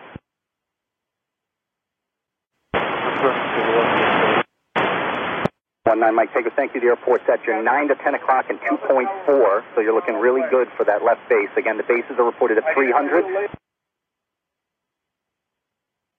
you didn't give me those vectors because I, I can't see a thing up here. I understand. You want to turn back to the right now. That left turn you just did there, you want to turn back to the right, heading 2, 2, maybe a 230 heading to set you up for the final. Winds are 110 at 7. 19 Mike Tango, you are clear to land. Runway 16 at uh, runways at your 10 o'clock at 1.7 miles. Turn left, heading 160. 19 Mike Tango, heading 160 for the runway. Number 19 Mike Tango, I'm showing the runway off your left wing, 1.7 miles. In 900 feet indicated, just make sure you, uh, you'll break out at 300, you should see the lights. 19 Mike Tango, the airport's now at your 10 to 11 o'clock and a 1.6 miles.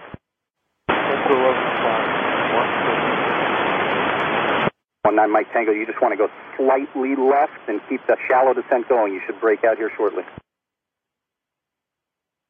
19 Mike Tango, you want to go more like a uh, 150 to 140 heading to the runway. 19 Mike Tango, you want to correct back to the left now for the runway at your 10 o'clock. Radar contact lost.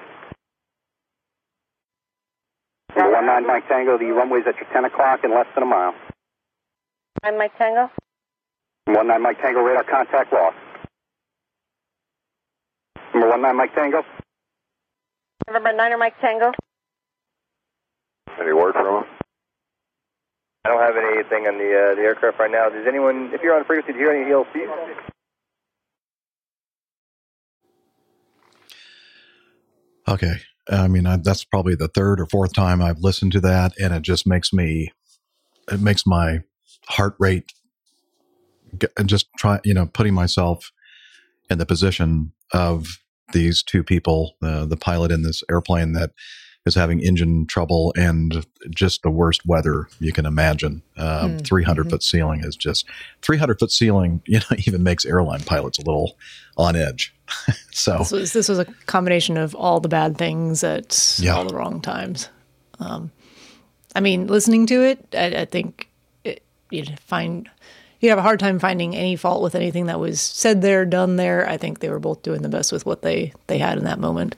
So, as to the reason for why they, you know, the the ultimate reason why they had the engine issue, not sure, but you know, loss of cylinder, oil pressure dropping.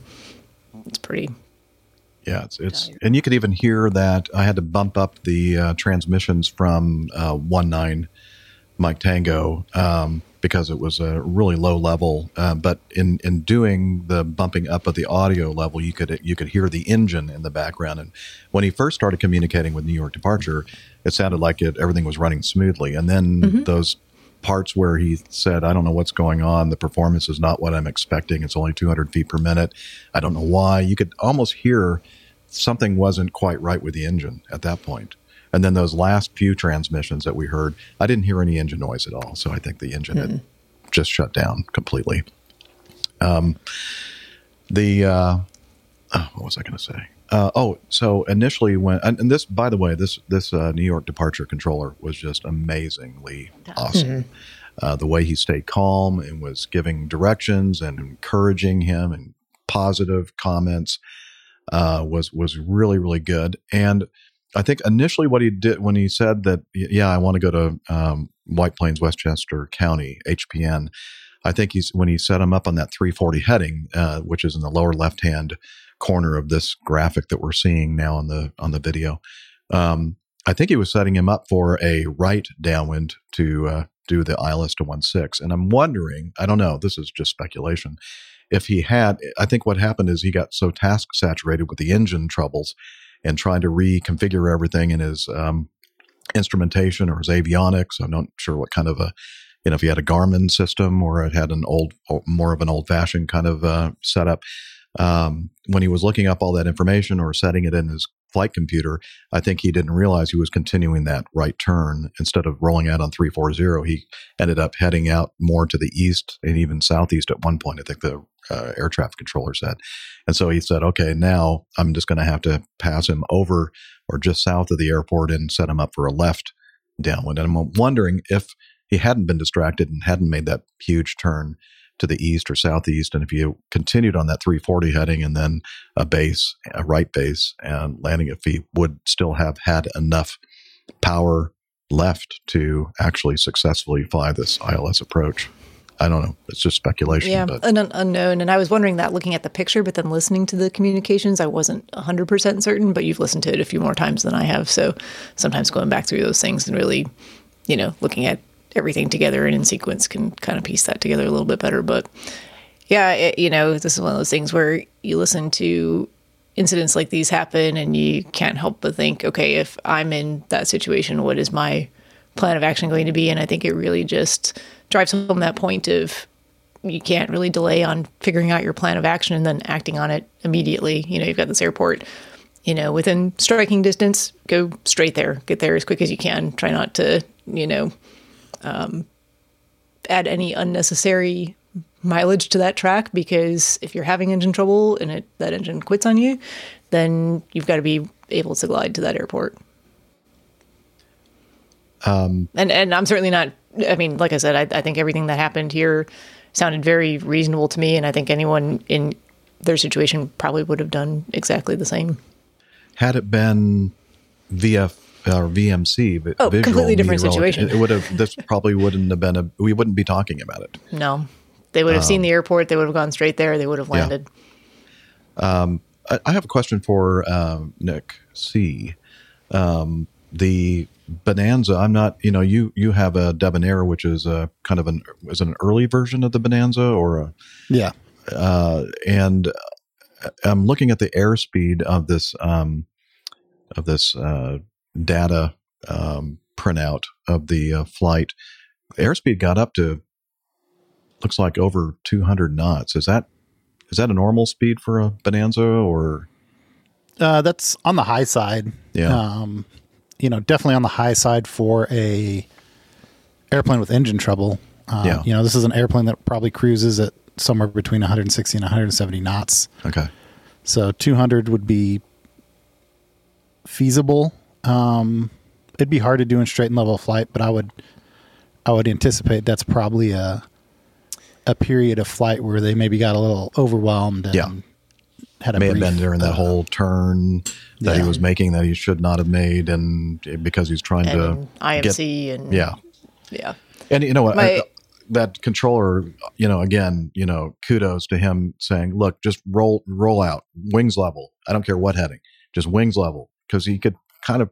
I'm, I'm wondering if this controller uh, is a pilot himself and understands how you can get disoriented and task saturated very, very quickly in a situation like this. yeah, that makes that would make sense to me because it takes thinking through putting yourself in that situation to know what's happening from the pilot's perspective, which you know, unless you have some of that experience, it's hard to know how to do that. I would say even as a controller. My um I have very limited experience flying Bonanza, but maybe a question for Nick C as well, but glide characteristics of aircraft like this not the greatest. Not good. No, not great. I mean, it's uh, man. I was trying to think. I think maybe nine to one is a number that sticks out in my head um, for glide ratio. And you know, so in other words, like for every one foot you lose, you'll go nine feet forward. That's not great. Um, and uh, you know, in all of the engine out training that I've done, one of the uh, significant factors that's been hammered into my head is to uh, pull the prop back. So this Mhm. airplane has a constant speed prop, and um, when you lose power, uh, basically what happens is instead of the propeller pulling the airplane, the engine driving the propeller, the propeller basically drives the the engine, and there be, there comes a point where instead of generating thrust, that propeller is acting like drag, right? And so what you Mhm. want to do is put it in the coarsest pitch possible to get it to s- slow down as much as possible, and that'll reduce the drag and it'll significantly increase your glide uh, performance. But uh, the other aspect of that propeller is it's a hydraulically actuated propeller, and so it's spring loaded to the fine position, and then you use um, a governor and oil pressure to move the blades back to uh, off the fine pitch stop to whatever setting you want to maintain an engine speed. And you notice he said uh, the engine is surging or the engine is over revving. And I, I think what's happening there is as he's losing oil pressure, not only is the engine uh, losing power, but he's also losing control of, of the propeller. prop, yeah.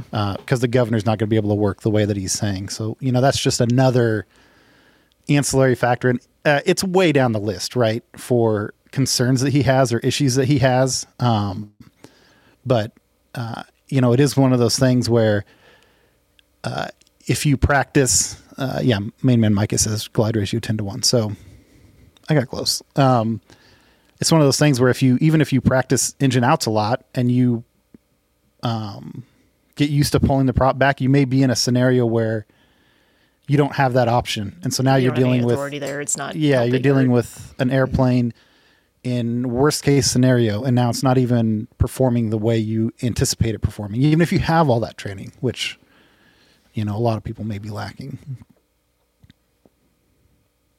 And uh, you know, I, we can't hear whatever Jeff is trying oh to say. Oh, yeah, Jeff was trying to say something. Well, I can hear myself just fine. I thought he was just trying to pat Steph on the head. No, I was going to say that what when I saw the situation and the fact that the engine had shut down, and I was looking at the, at the altitudes and distance to the runway, I'm thinking I, it brought me back to that AOPA. Uh, what do they call it? The impossible turn uh, Mhm. experiment that they did. And one of the airplanes in that was the Was a uh, Bonanza. Bonanza, Mhm. and that was the airplane that never, no matter what they did, when they made that U-turn to come back to the airport, it never made it back because it's Yeah, it just, just doesn't have that not kind a good. performance. it- yeah, it's not a glider at all. No. Yeah. And I mean, then uh, you know we already talked about this, but yeah, in IMC, uh, breakout at 300 feet. That's not. That just doesn't set you up optimally for trying to figure anything out. You know, if you don't have engine power at your disposal to fly an ILS and you're trying to dead stick it, it's it's Yeah, so that's that's another here. thing I was going to bring up is uh, we're all looking at this, um, like sitting at our computers, right, with all of the facts at our disposal, and it's still hard to determine what the best uh, decision or best scenario is. Yeah. Uh, you know, obviously, I'm in a couple of uh, Beech groups and bonanza groups where this is has been a topic, and um, the amount of discussion or discourse about even things like there's like a group of people that are like he should have gotten vectored out and gotten as stable and as straight an approach to the runway as he could get. And then there's a whole other group of people that are like, no, he should have Been gotten right over the over top. airport, spiraled Circle. down, and even if he comes out of the clouds at 300 feet in a spiral, um, and can't get the airplane lined up with a runway, at least he is over. and there's a- multiple. Ru- there's more than one runway here. There's so even multiple if you're not aligned with the one that you intend on landing on, you might have a better option at 300 feet. Sure, but if you're coming out of the clouds in a spiral, so let's say you're coming down at seven or eight hundred feet a minute, maybe six hundred feet, six hundred feet a minute, you basically have thirty seconds, right, from the time you come out of the clouds to the time you're impacting the ground, and it, man, it's just uh, like I don't know what I would do. It's terrifying. I, I mean, I, I'm sitting here thinking about it, and I obviously I'm not an instrument guy, so I don't have all the details, but uh, or I don't have all the knowledge there. But man, if you just had, if you just asked me right now and had me, um, Put you on the spot. yeah, I, What's I your What's what your would do. gut? What's your gut? I, I think I'm just I think I, I would. I think I would spiral down because, and this this has always kind of been my mentality, um, especially with that airplane. Right, is I I pay for insurance, and the minute something goes wrong in the airplane, it's like I treat it like the insurance just signed the check for me, and I have my main concern is getting the airplane on the ground with as minimum impact energy as possible. And I think if I'm spiraling down over the airport, um, the likelihood is low that if I come out of the clouds at 300 feet, I'll be able to get the gear down, get the wings level, and get the airplane pointed at a piece of concrete. But I think it's pretty decent. The odds are pretty decent that I could get the wings level and get the nose up and get the airplane slowed down before it hit the ground. Mm. I, you know, especially in an aircraft um, that has the aerodynamics of a brick. Um, and I've flown not so much the Bonanza, but the Piper Arrow reminded me a lot of. Uh, um, I saw a funny cartoon from a CFI one time where um, for power off 180s, trying to teach it to their their commercial students. Um, the suggestion was as soon as you pull the, the power back for your simulated engine failure, you throw a brick out the window and follow it. Um, that's how you want to turn back to the See, airport. This is a this is a perfect example of like different backgrounds. Yeah. Because coming from like Luscombe champ, champ background, I'm like the Bonanza is a rocket. well, you have It to know is- your airplane, right? And you have to know the, it is a missile, right? Performance of your aircraft. So Yeah. you know, I, I wouldn't necessarily have to do that in other airplanes that I fly, but if I was in that airplane, I'd want to be I would I would want to. This is so hard. This the situation is is almost impossible, right? Because you're in IMC. You know, you, you there, the potential for being disoriented with everything else going on is huge, right? You're trying to look at everything going on with the engine. It's this was nighttime as well. Uh, or- Yeah. yeah. Yes. So Dark. dark, IMC, engine failure. Um, who knows what they were? You know, someone in the uh, chat brought up was there. You know, the windscreen covered in oil. Maybe I know incidents where that's happened as well. So even if you break out at 300 feet, can you still see where you're going?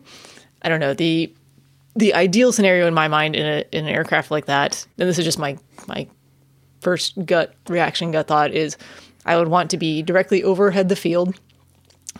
You know, spiraling, coming down, and as I come out of that last spiral, be immediately well yeah, 300 feet this is this is really tough you know try and make that 300 feet on that last spiral around lined up with the runway that you intend to land on or Yeah. or in a heading in that configuration over so the this aircraft, is- over the airport And that, that's another thing I was going to bring up. And it's too bad Nick just walked away because he was actually going to have some relevant input for this. But I think Jeff will. Is uh, the first thing I thought of was like, uh, like high key, low key setting up for uh, jet engine out scenario goes, and the way that you guys managed uh, engine outs in training. I assume for uh, maybe not the T thirty eight because you had two engines, but um, No, we did. Single engine Um, airplanes. Yeah, in uh, the T thirty seven and T thirty eight, um, the preferred method for uh, even a single engine failure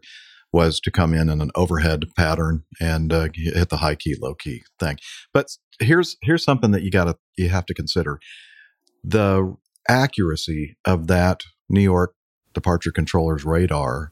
Is, Oh, is it fantastic. accurate enough to to actually get them right over the top and in a position to land on a Listening to a him- spiral. well maybe not but listening to him talk it's pretty darn close Yeah, you know Okay. and it's not like he i mean he still presumably has other instruments at his disposal in the, the cockpit you know his altimeter his vertical speed airspeed all of that stuff is working hopefully um but the thing that that heading- I, in my experience, when I'm up flying and usually at cruise altitudes or you know mid teens, and traffic is called out to me, it's always like a mile or two closer or beyond where they're telling me to. You know, it, there's well so there's so some some of that is there's some well but also too i will say some of that's probably a matter of perspective i spend uh, like 90% of my time flying picking out um, other aircraft in the area and trying to anticipate where and, and i'm looking at adsb info in real time listening to controllers call out traffic knowing where the arrivals are and where aircraft i expect to see them there are so many variables that go into how you're going to see and identify that aircraft. I'll tell you that time of day, lighting, um, cloud coverage, both and uh, whether something's backlit or not, your actual heading versus your track, their actual heading versus their track, all of those things are variables, and it makes it seem like it's not exactly where that aircraft should be. Well, and I can tell you that many times they've said traffic 12 o'clock, one mile. And I've said, no, I've, I've already watched them while past. they're telling me about So it. there's probably it's already passed too. by. I now, I my know we're operating at really high speed, so that's part of it.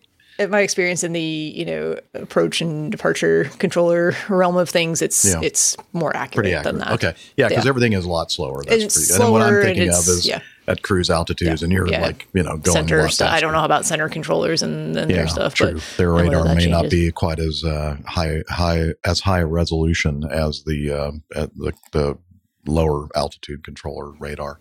But I'll say, I just want to say one other thing too, because before we move too far from, you know, accuracy of trying to figure out how to dead stick an aircraft at night in the uh, in IMC and with uh, an engine that's failed. I do a lot of approaches, you know, flying jumpers. We basically after the last jumper is out, we try to do a descent with power at idle. So They try to hurt the airplane as much as possible without without Yeah, actually without- hurting the airplane. we don't do that in the 182. I will just tell you that much right now. It's a little bit different. Um, but basically, it, you know, an idle descent all the way to the runway. the objective is to never have to touch the power um, if we can. So, and you know, uh, we're pretty high up, 14,000 feet a lot of the time when we start, and we do it a lot on repeat. So you have a very good sense of, you kind of start to identify in the environment that we're in because it's always the same airport, what your landmarks are, where you need to hit, what that, uh, you know, what that site picture looks like as you're coming down and how it changes as you move through uh, denser air, warmer air, because that does change. Um, and usually we're pretty good at that. Every once in a while, you know, you can still not be perfect with your accuracy, even though you're basically right over the airport. Um, and even in my home environment, doing that at night in IMC would be terrifying to me. So, Yeah. I, and uh, the only frame of reference that I have when you say 300 feet, if if I'm not at 300 feet and I break out, if I don't see the runway right straight ahead of me, that's that's a missed approach. mhm. I mean, you have yeah, to. they don't have an option here. There was I no know. option. And I'm thinking you're talking about spiraling sp- spiraling down and, and I'm thinking the chances of this guy actually getting anywhere close to that runway when he broke out at 300 feet. I mean, e- even if They the got- engine was still got- running, They got close, and it's it's a it's such a That's just shame. that It was such a tra- tragic outcome because they did everything I think as best they could have given the circumstances they were in. I agree. I agree. That's really, really quite sad. Um, Very you know, sad. this these are two um, two lives that were uh, lost. Um, here's a uh, picture of the two uh, Mm. uh, fatalities, um, Mm. and I guess they were lo- well loved and liked by a lot of people out there. And uh, Flying home from a funeral, I believe. oh, really? So they had flown, I think, from Chicago to New York for a Tim Van. Ram is wondering how far from the airport the plane was found. It's just there's a lake right at the approach end of that runway, and it was just on the other side of the lake in the Yeah. trees. I think I mean, was not far, about- like a mile. I think the mile last and a half. time you gave him, a, yeah, like a, about a mile and a half or 1.3. so. Yeah. Not not far. No, very sad. Yeah. Very sad. Okay. Well, um, Time to get to know us. time to get to know us. Yes, ma'am. Okay, here we go. Let me pull that out. Thank you. Oh, Sorry. Oh, I got we're go- sorry. oh, shoot. Okay, you do it, Liz.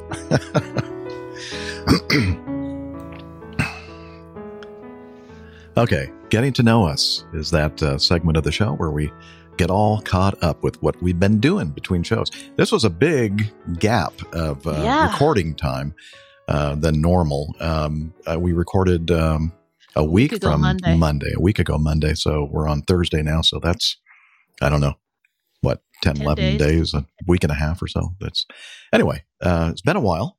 Um, and uh, let's see, who would like to tell us about what's been happening with them uh, first? I should probably pick on Captain Nick since he's uh, bending down to do something. I don't know, um, and he's and he's still He's muted. muted. He's muted. Still muted. Then he's still muted. Are his going, "What?" earphones muted also? I think so. Somehow he knew so to talk. uh, I but, thought uh, if I stayed muted, then you'd pick We'd someone move else. on. You're wrong. wrong. Well, I'm very glad to say that nothing has happened in my world. Uh, it's all Oh, been that's not true. No. no, Well, do you know something has happened? you had stuff Yes, happen today. today. I think you and there's uh, been you some. won a match or Oh, something. I, I got through to the final of the over 65 singles in my bowling club, but that's no. yeah. Anyway. All right. Yeah, that's that's good. I think. Yeah, thank you very much. Actually, uh, we've been I've been playing uh, a lot this week, and we've had some very good results. So we're top of the league Top of the in heap. one of my groups of players. So we're very pleased with that. Excellent. Um, but aviation, though, that's that's Ah. why we're all here, isn't it? Bloody flying. And um, I was very glad to meet the lovely Sam Dawson. Uh, I think you remember me mentioning he uh, flies into London Heathrow every now and again, and uh, he jumped on a train, came down, saw us. We went out to a nice pub, and then came back for a bite to eat. Anyway, I got this in the mail. and um, Sam has apparently a broken propeller. Uh, Oh, no. I'm only joking. Well, well, Nick. Nick C knows how to fix that. exactly. No, it, You is- can it dress is a it anyway. fabulous book Yeah, uh, used to be written by uh, Betty Gook um, about Baz Bagby, who uh, apparently, um, according to the the short note that was written with it, uh, um, was uh, one of Sam's uncles, or, or perhaps his, I don't know how many uncles he's got, perhaps he's only got the one, uh, who was an aerial observer in World War One, and then uh, became a pilot after the war. During the occupation, uh, he was friends with such fantastic American aviators as uh, Billy Mitchell, uh, Jimmy Doolittle, and um, Carl Spaatz. And in World War II, he was uh, back to active duty as a transport pilot. Uh, he started off as an observer, then became a pilot. And he uh, went AWOL apparently from Eisen- Eisenhower's headquarters. Not a great career move, but um, it was so that he could uh, jump um, with the 82nd Airborne during the Normandy invasion. So I thought, what an amazing bloke. Uh, fantastic. Uh, so You thank you very much indeed uh, for that. Um, You mentioned Billy Sam. Mitchell. I'll have to look into the uh, history of that because that's the name of the airport at uh, Hatteras in the Outer Banks here in North Carolina. Oh well, Billy Mitchell uh, was all the uh, story. remarkable. He's really uh, one of the fantastic uh, aviators who formed, uh, you know, American. Yeah. uh, was should- I a should driving force, know an American that, um, military The, aviation. B twenty five is named after him. The Yes, B twenty five absolutely. Oh, And okay. so is a And he was- Milwaukee International Airport. I was just going to say Milwaukee. Yeah. He was famously court-martialed for criticizing the sort of general staff of the military at the time for building more uh, battleships when they should be building aircraft carriers, which I thought was fantastic. Um, anyway, they, yeah, Billy Mitchell, fan, to, amazing to go back and bloke. study my study my history some more. I Yeah, really don't yeah. know a lot of Anyway. I'm going to uh, take a look at this, and if I can find a plain tale in it without um, upsetting too much copyright, I don't think that'll be a problem since Sam will be on my side. Uh, I'll, I'll do one about that, but I can't wait to read Yeah, that. Sam and So I were you supposed to meet up in um, in uh, at Newark, Newark, um, yeah. a couple trips ago, but that didn't work out. But Oh, what a shame. Well, he's coming to the UK again uh, Well, next month. obviously he's he- got about you're- three trips. you're more so favored try and than I am. yeah. catch I up like Nick with better than you. And uh, while I'm on the blower, do you want me to uh, mention the artwork? Yeah, why not? There you go. You guys left me with an easy piece of artwork because it was about stowaways. And I recognize that picture actually. yes, you do. So uh, that's an amalgamation, actually, because we were talking about what I did uh, when I did a walk around in a in a country where um, it might be possible that stowaways will climb into your undercarriage base, because on the 340 it was such a damn big airplane, I couldn't look up into the undercarriage bays. I used to reach up with my phone and take a picture of the inside of the bay, which is kind of the right half, hand half. That's A340. Uh, and the left the- half, of course, I needed someone. Uh, You gotta have a Boeing in there. Pretty face. Yeah. Yeah, I know. The left half's a. Uh, It's a different airplane. it's a. It's the strange Boeing 737 turned into a maritime aircraft. I can't remember. Oh, what I it's thought it was the B fifty two. No. No, I- no, I think it's Oh, okay. no, that's the. Oh, are you talking about the- three? The Poseidon the- or yes, whatever. The Poseidon. Yeah. yeah. Yeah, that's the fella. And actually, it's a perfect uh, because I blended the two. It, it's a perfect uh, example of uh, a Boeing Was it the- um, no, it's something different. philosophy You can't say against Airbus philosophy Oh, yeah, because they're both undercarriage bays. Uh, and um, anyway, uh, of course, you have to play Hunt the uh, APG stowaway. And uh, Steph's looking for him, and she's not looking in the right spot. I can tell you that. For now. But she looks like she's almost looking uh, about where your head is, uh, up there in the upper right hand corner. Well, I think she's she hasn't quite got me. She's Yeah, looking Rick. straight up. Looking at Oh. Rick, yeah. Rick's Rick. peering through a little porthole. You're sticking your finger, picking your nose. Yeah, Uh, thanks. Appreciate that. Uh, what Yeah. the heck? Exactly. Uh, uh, Nick's uh, they're hiding behind a bit of a bulkhead, Yep. uh, and Steph's uh, sorry, uh, Liz is squeezed in beside a hydraulic accumulator. At least that's what I assume that is. Mhm. And and I'm up behind. I am stuck there with my hat on, uh, up behind the uh, sunglasses on, 'cause articulating it's bright limb of the gear. anyway, that was Yeah, that was a bit of fun. And uh, I think we've got one for next week. What did we say? Uh, Thumb in bum minded neutral. Yeah. That's a very bum. long title. Well, works for me. Can't wait to see what he does with that. All right. Yeah, beautiful. Now, where is the uh, show number on this thing? I looked and I could not find it. Ah, it's easy. Uh, look in the W, uh, the right hand half of the W. Which, Which W? Uh, ah, very good point. Uh, the one that is on the yellow uh, bit of pi- Oh, the yeah. pipe that's got a yellow wrap around it. Okay, I, I can't zoom in close You'll enough to see it. Okay. You'll find it's written there sideways, just to Okay. make it a little difficult. All right. Well, that was yeah, that was a tough one. A tough one. It was a beautiful, tough one, you're quite beautiful work uh, there. But I like as Rick's always. new tattoo. I- what is his tattoo? I can't tell either. He's got an APG, APG logo on his Oh, that's logo nice. on his Well, he's forehead. had some work done Well- since we've seen him last. yes. Okay. That's some ink. Well, I thought if he's not going to pitch up, he's going to get a bit of. Uh, uh, you know. Yeah, we won't let him forget. A Every bit of time he rubbish. looks in It's the, like in it's the like mirror, drawing he'll on remember. you that, know oh yeah, someone's yeah. forehead with a with a sharpie when they pass out too early at the party. yes, that's exactly right. Absolutely. Well I love Nick. it. Yes, very well done, Nick. All right. right, thanks. Very good. Um, how about Stephanie? How have you Hmm. been?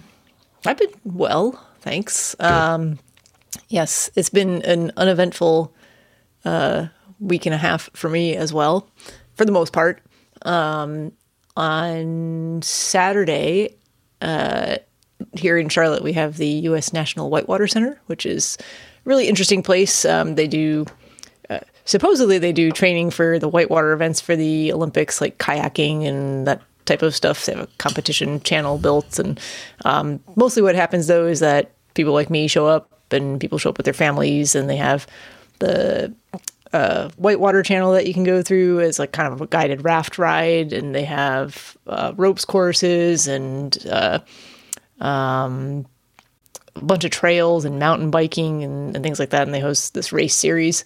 So one or two weekends, well, uh, probably even more than that, maybe one or two days or events per month. They um, have some sort of event. Usually it's a, a trail race of some sort or a mountain biking race.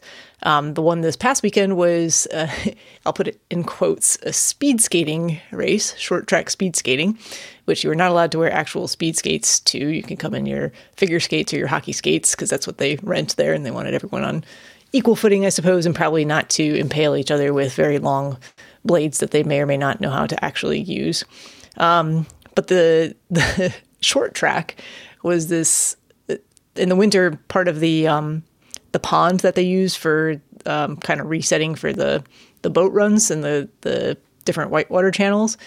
Um, they drain it basically, and they set up an ice skating rink, and they also set up this kind of ice skating trail.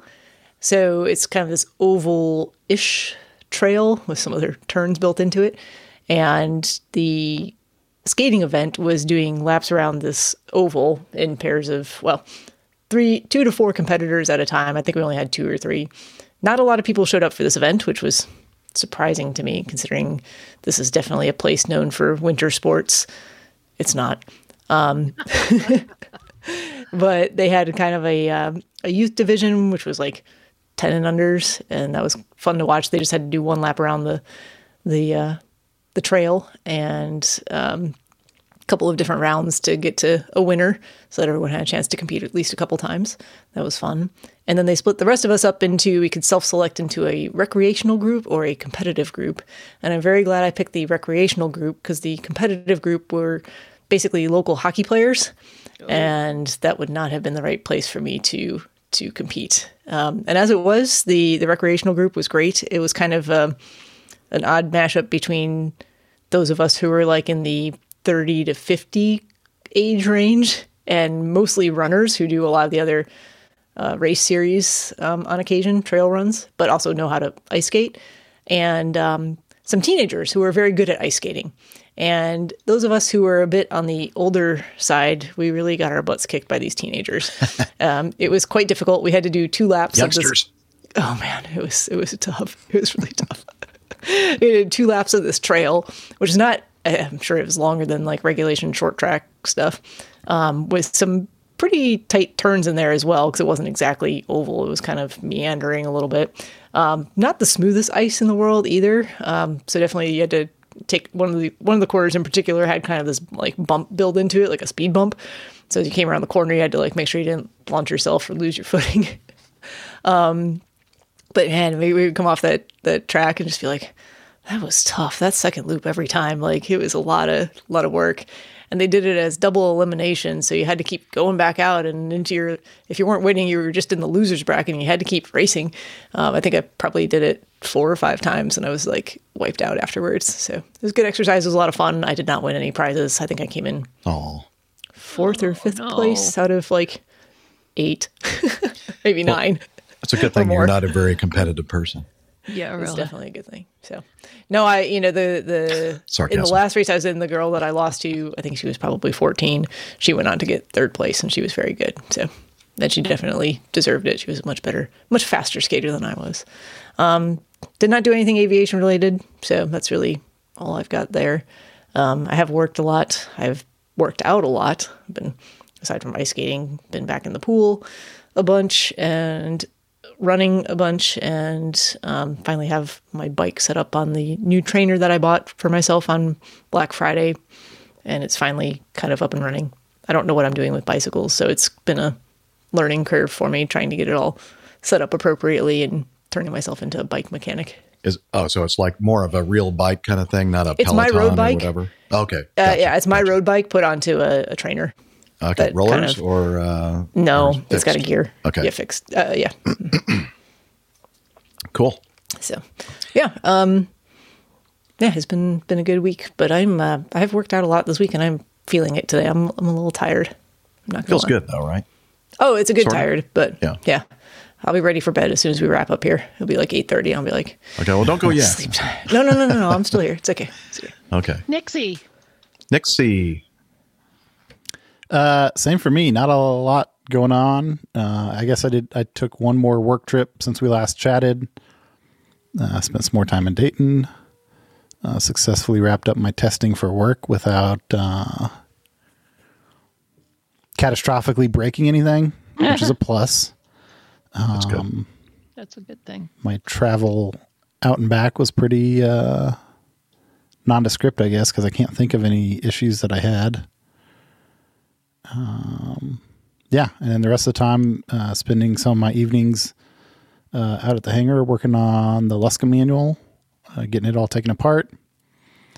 Uh, it was a big football weekend last weekend, and the Chiefs, who is uh, my family's team, won and moved on. So now they're in the conference championship. So I'll be booked this Sunday again to watch them play in that, and hopefully uh, move on to the Super Bowl after that. Who's going to be the quarterback for uh, Casey?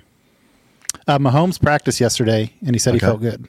Oh, good. It was, Okay. uh, yeah, for all the international people, our quarterback, which is the most important position, and the Chiefs have the Chiefs quarterback is He's very good.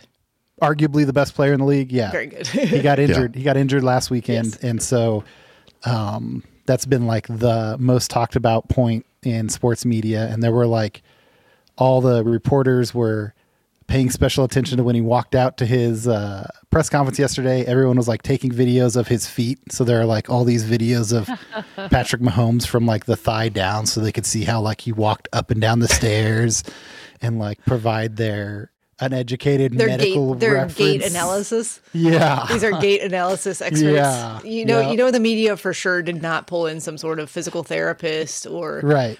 no, know, they're like no. they're it's a thousand percent It's some the guy who has a journalism degree and he's like, Oh look, reporters- he landed a little tender as he came off of that that uh, last step and it's like the same reporters who will then go and write an aviation article and Yes. pick the wrong aircraft for the picture. Yeah. Thing. Right. So We love our, our journalists out there. Like, we do. We love you yeah, guys. You're, g- you guys are great, but we do. Just stay in your lane. No, Okay. All right, do I I'm get to go now? contractually obligated to Yeah. smooth Oh, over actually, any I was gonna offenses say- that we may oh. have incurred. I was going to say one thing to Captain Nick. Uh, I didn't realize he was a Star Wars guy. But he is Well, I- sporting I'm a great fan of Star Wars, Mos yeah. Eisley Cantina T-shirt today. Yeah, absolutely. Oh, Ah, I didn't see actually that. notice before. Yep, nice on Tatooine. Uh, one of my Christmas presents. Absolutely.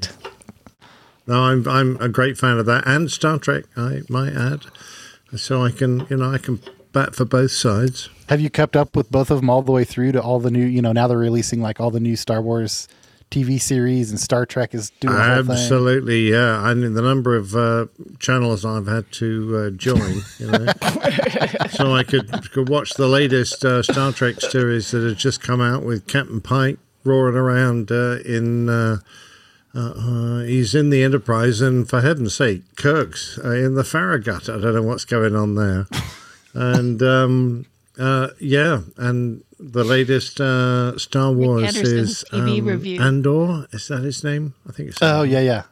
Yeah, very, uh, very much It's enjoyed good? that. Yeah. Uh, Okay. yeah. Keep, keeping up to date. Nice. It's all good stuff.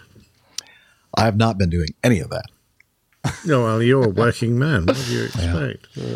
Um, been doing, Jeff? So uh, we recorded the last show when I was on the second day of a four day trip. I was in Burlington, Vermont. Told you all about the fun we had with the jet bridge. Um, trip got um, better, I think. Yeah, we ended up. Um, yeah, I, I got home Wednesday morning and uh, had a. Oh, I know what I did. Immediately after I ended the trip uh, Wednesday morning, um, got in the car in the parking lot, the employee parking lot, and uh, headed south. Uh, drove down to Tampa, Florida, because there's a big uh, Tampa RV super show going on, like the biggest. Uh, they build themselves the biggest RV show of the year. And uh, I went down there specifically because the company uh, from which I'm buying my motorhome had all of their Unity, uh, the bigger built on the uh, Mercedes Benz Sprinter chassis, um, at the show. So th- this was the first time I was going to actually get to to see and touch and actually go inside the uh, the motorhome that I, I ordered back in April of 2021. Woohoo! And I'm very uh, excited to hear about this. I, I uh, there's the uh, the leisure travel van corner bed uh, floor plan, and Does my um, bum look big in this? yours it might it might. Um, so uh, yeah, the uh, the uh, it was nice. Uh, they had it in. I was disappointed though when I first got to the area where they had the leisure travel vans lined up. Uh, including their lower model based on the Ford Transit van. Uh, I mean, I'd say lower. It's a little bit, uh, probably about twenty thousand dollars, um, you know, base price less, based on the Ford uh, Transit chassis, as opposed to the Mercedes Benz Sprinter chassis. Well, I went through all of them. I'm looking. I don't. I don't see the corner bed. That's why I drove all the way down here. I wanted to see the corner bed floor plan, and then I asked finally one of the people there. I said, "Where? Did, where's the corner bed?" And they said, "Oh, Mercedes Benz vans. They have a se- separate display, and they wanted us to put one of our Unities over there. So it ended up being the corner bed over there in the uh, Mercedes uh, display. So I walked so over there. with all the fantastic Mercedes sports cars. No, no car. It was all vans, uh, all like um, Oh, you know, damn. mostly like those uh, those aggressive four wheel drive.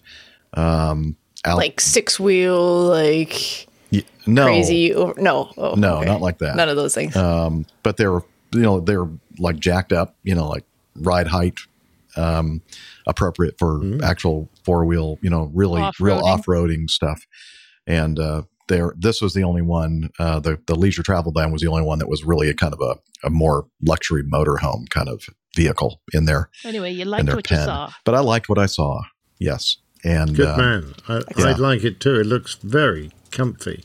yeah it's it's very nice uh, let's see if i can uh, the interior this is the interior of the floor plan there and it's, uh, what they call the corner bed and that's the about a queen size bed in the back with a little bit of it lopped off so there's really no corner on that corner bed It's a rounded it's a rounded bed. corner yeah Um, you know, full, uh, not a wet bath. It's a dry bath. So the a separate shower and, uh, and a, a, um, a separate toilet and tiny little dentist office sink uh, there in the little lavatory area.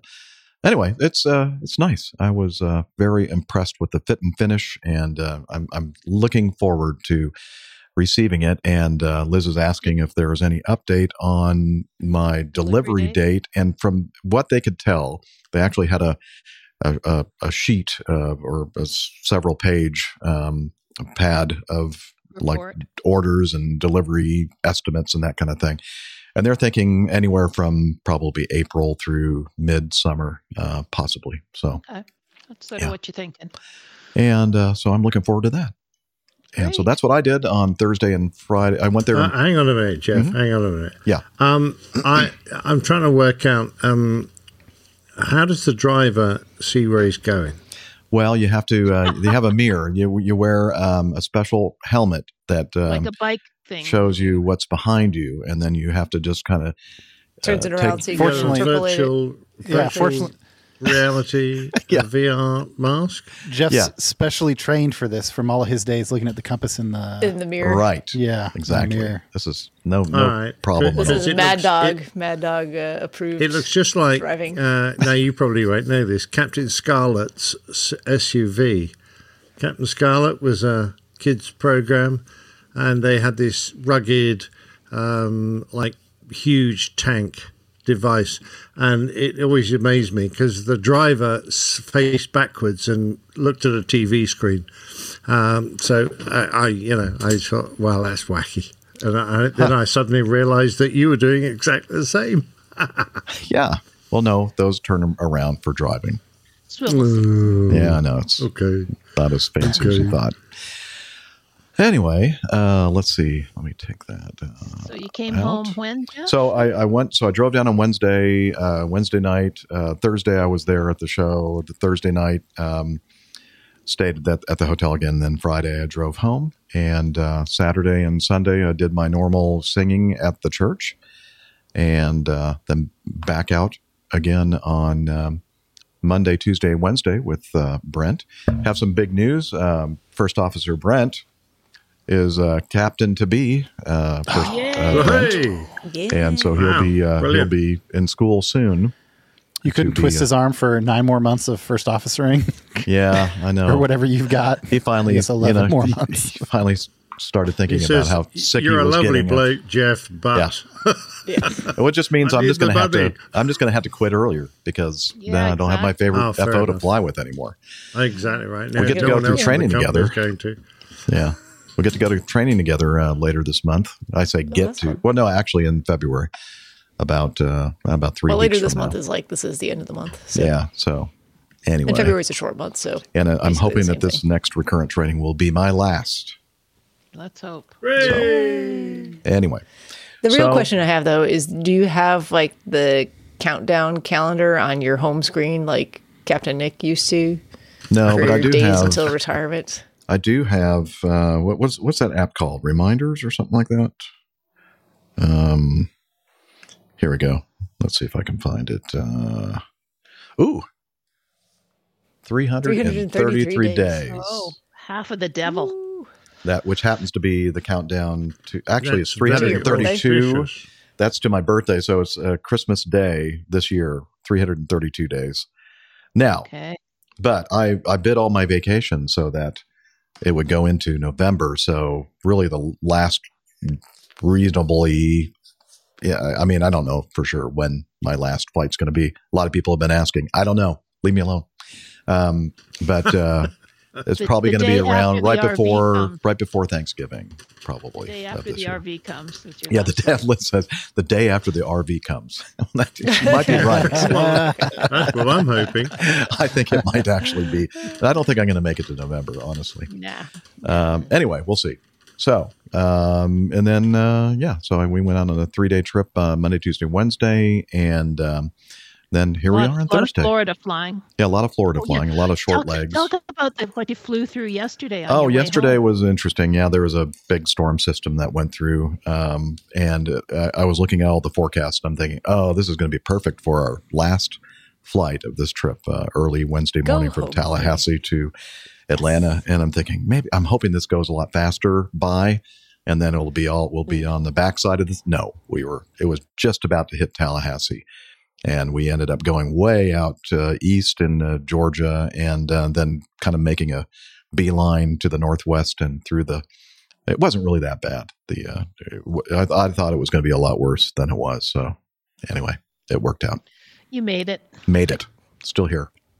Okay, that's it. And um, go out. I'm supposed to go out on a uh, just a little turnaround on Monday uh, to uh, Greenville, Spartanburg, and back um, Monday morning, and that's it for That's J- January. long taxing flight for you. It is pretty tough. Uh-huh. Pretty tough. Greenville Anyway. Spartanburg, for those who don't know, is halfway between where Captain Jeff and I are currently located from one another, Yeah, basically. And it's Essentially. like a four hour drive yeah, and it's like a twenty between the two of us, and it's halfway. Yeah. So, And from here to, excuse me, from Atlanta to Greenville, Spartanburg is like a 24 minute flight or something like that. Yeah. So it's just a literally, Exhausting. as soon as you get up to your cruise altitude, which is not You high, just go back. you're already going back down, which is perfect. Cruise is a. Uh, you do wonder why people would fly it. I mean, wouldn't it be would. quicker to drive? It's usually at the end of like somebody from Greenville has is gone to like Los Angeles, and Yes. so they had to go through Atlanta to get out to Los Angeles, and on the way back through Atlanta to Greenville. There's no nonstop from Oh, LAX to uh, Greenville. So that's I'd say a bulk, a majority of the people on those really short little Flying through the flights are just like a connection. Um, the, the, The rest of them are like me, and they hate Interstate 85, which is perpetually under construction around Greenville, Spartanburg. yes, um, that's true. And it's terrible. I think Yes. my entire time laying over in Greenville, As- Spartanburg for the last thirty something years. It, As long as I have lived here, under construction. I 85 has been under construction, yeah, and it's, It's true. awful. Yeah. So I don't blame those people for taking the Okay. flight. All right. Um, so that's it for me. And um, I think now would be a good time for us to talk about the coffee fund.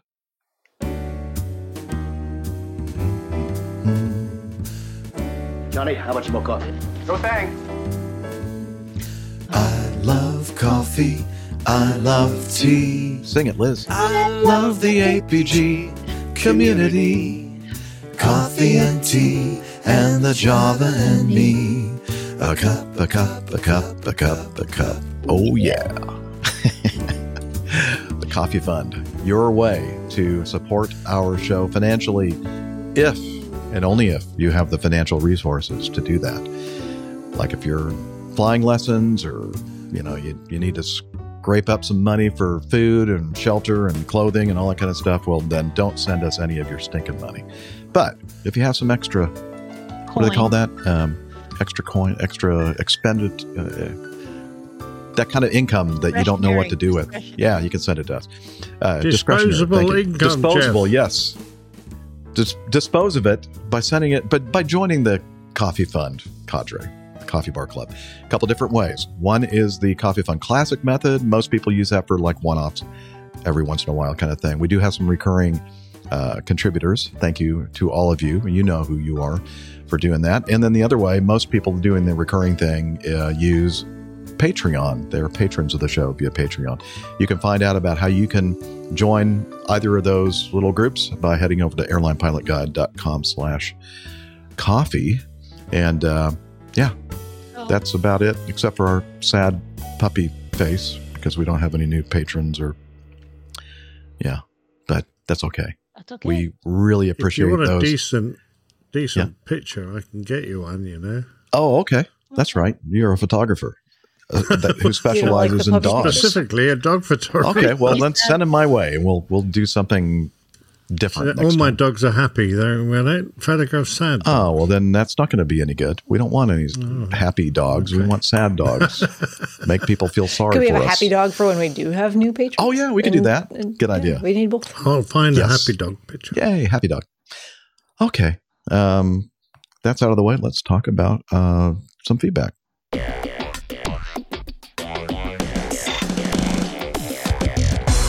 Captain, incoming message. Let's see. We um we have a lot of feedback, and uh, we're not going to be able to get to all of it on today's show. We only have what forty something minutes left, Yeah, Liz, something little like that. under 40. Okay.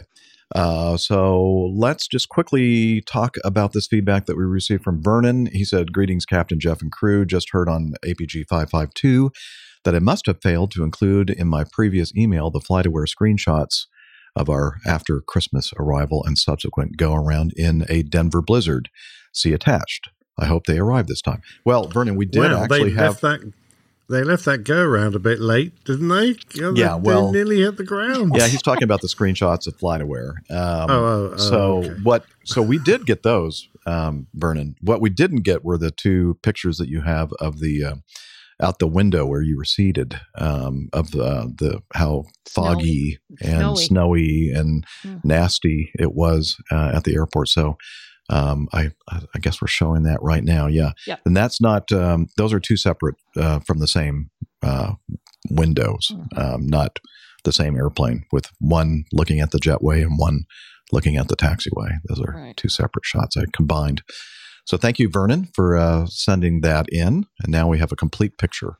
But we did talk about the uh, the entire pathway and the go around and all that Mm-hmm. kind of stuff on uh, on the on uh, five fifty two or whatever it was. Looking at those pictures just makes Mm-hmm. me so incredibly glad that I don't live someplace anymore where it snows regularly like that Mhm. because that looks, I don't know, cold. Oh, it gives me the heebie-jeebies, Miserable. Steph. I mean, we've just had a, a, a week of uh, pretty nasty fog, um, a lot of freezing fog in the UK, and I was uh, going, oh, thank the Lord I'm not going to work. so we actually get a, a lot of fog here. Charlotte, I don't know, it just seems to be very foggy all the time, um, especially early mornings through mid morning. Do you have a foggy bottom?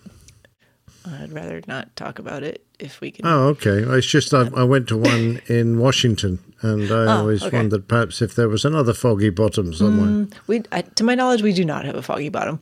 Um, Paw Patrol. Paw Patrol has a foggy bottom. Oh, If you're wondering. fair enough. I, yes. Um, But thankfully, it's usually fairly warm and not freezing and not, you know, that precipitation and that's sticky. white. Fair enough. Yeah. This is the um, bun slash bottom show, I think. Buns and bottoms. Kind of a theme. Yeah. Um, all right. Uh, let's see. Let's move on to the next feedback from Robert Tucker. no, Robert in Tucker.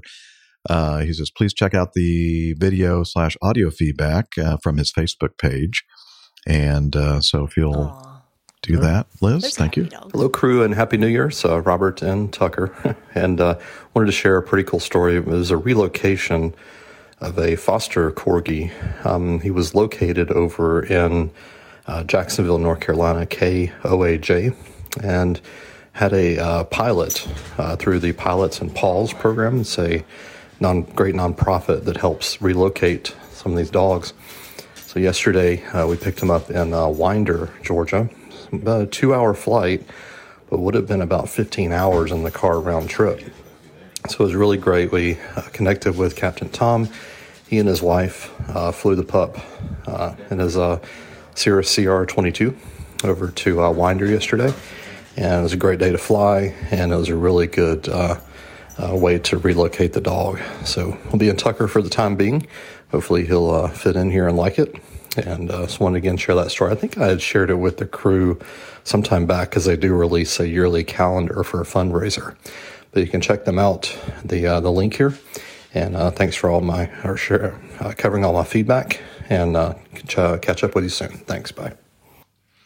All right. Very good. And uh, that Oh, it's great pictures. He was referring to the Southeast Corgi Rescue, which we'll have uh, a link to in our show notes.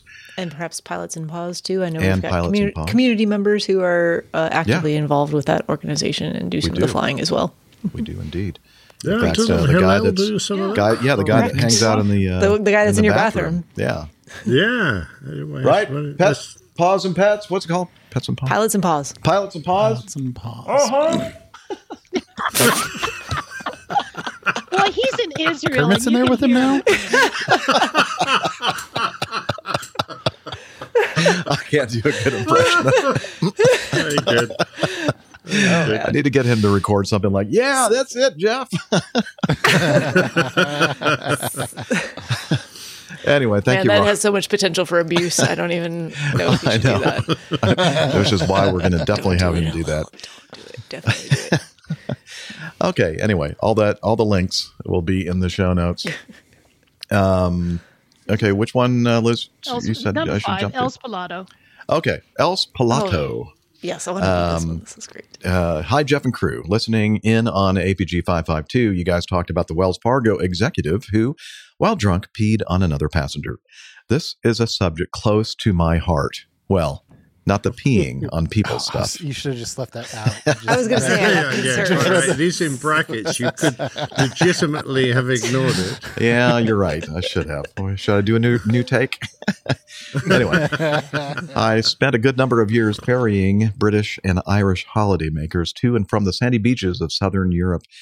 Uh, crew generally refer to these folks as the Bucket and Spade Brigade. In all my time hauling self-loading freight, these were uh, these were either the most delightful of my passengers or the worst. Uh, as an uh, first officer, I frequently observed cabin crew coming to the cockpit while boarding to report a drunk passenger on the flight. The vast majority of captains then asked the cabin crew member whether they thought the person should travel. The reply was always the passenger seems nice enough, and the captain would tell the cabin crew to inform the passenger that they would not be allowed alcohol on the flight. Of course, the hammered passenger always agreed, as even though their alcohol induced haze, or even through their alcohol induced haze, they understood the other option was getting turfed. Slam the door shut, climb the cigar tube 35,000 feet up into the rarefied air where it's not so easy to carry out said turfing. And of course, the supposedly placid, lashed passenger gets angry when being denied alcohol. Then come the reports of verbal abuse, shouting, drinking of their own duty free, or one time stealing someone else's duty free to drink. Hmm. Wow. And the occasional spitting. To top it off, a purser uh, getting a bloody no- nose for intervening. Off the back of these experiences, I now go myself before pushback to shine the bars at any supposedly pickled passengers who have been reported to me. Why? As I believe most cabin crew don't want to be responsible for deciding, and it is not fair to expect them to, if a passenger should be offloaded. Additionally, these types of passengers sadly just don't respect cabin crew. So let the mind games, well, basic, actually very basic, no, more like kindergarten level, at best, mind games begin.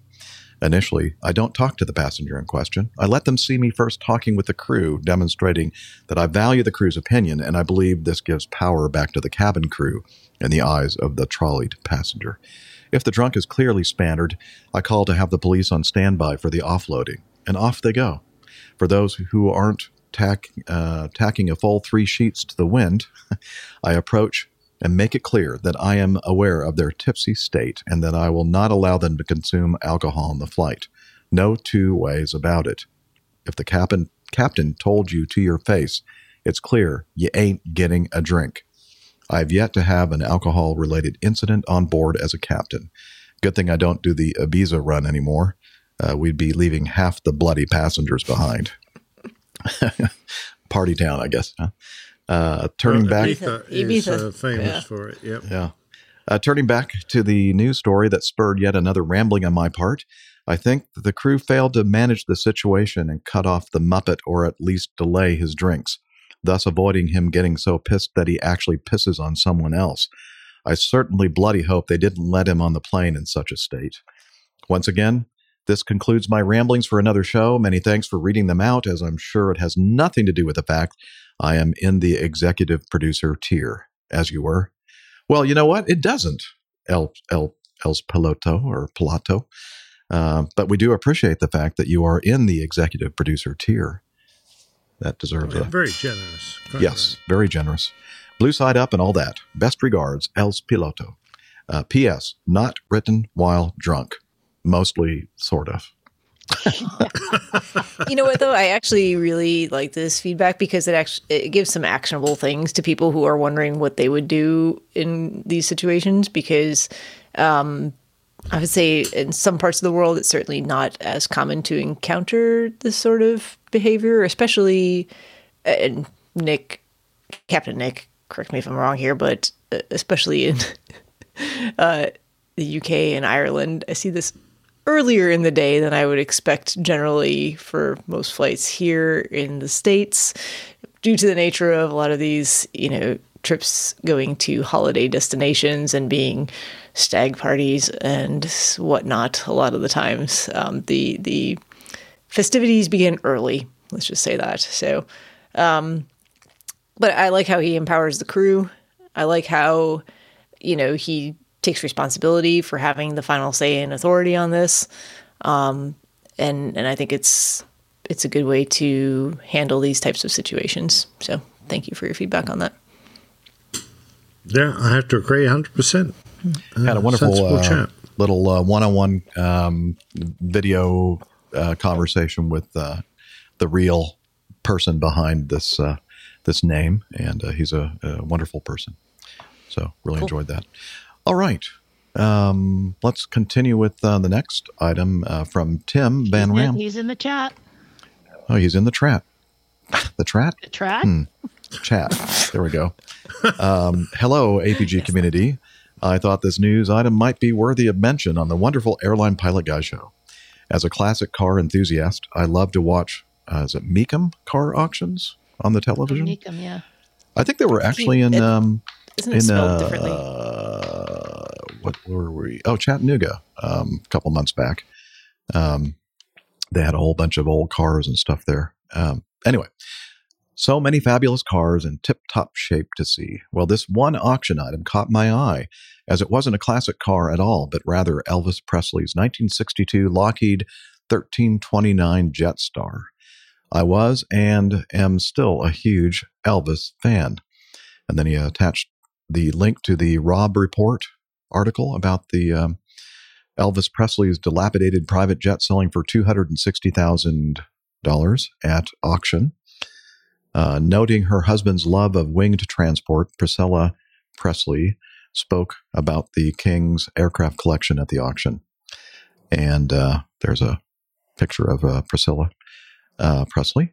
And uh, going once, going twice, sold for 260 grand. Uh, the uh, Love the Jetstar crossed the block at the Mecum Kissimmee Collector Car Auction in Florida the other day on what it would have been the King's 88th birthday. On hand for the high profile sale was Elvis's former wife, Priscilla, Priscilla Presley, who stood alongside the auctioneers uh, during what turned out to be a decidedly lackluster bidding.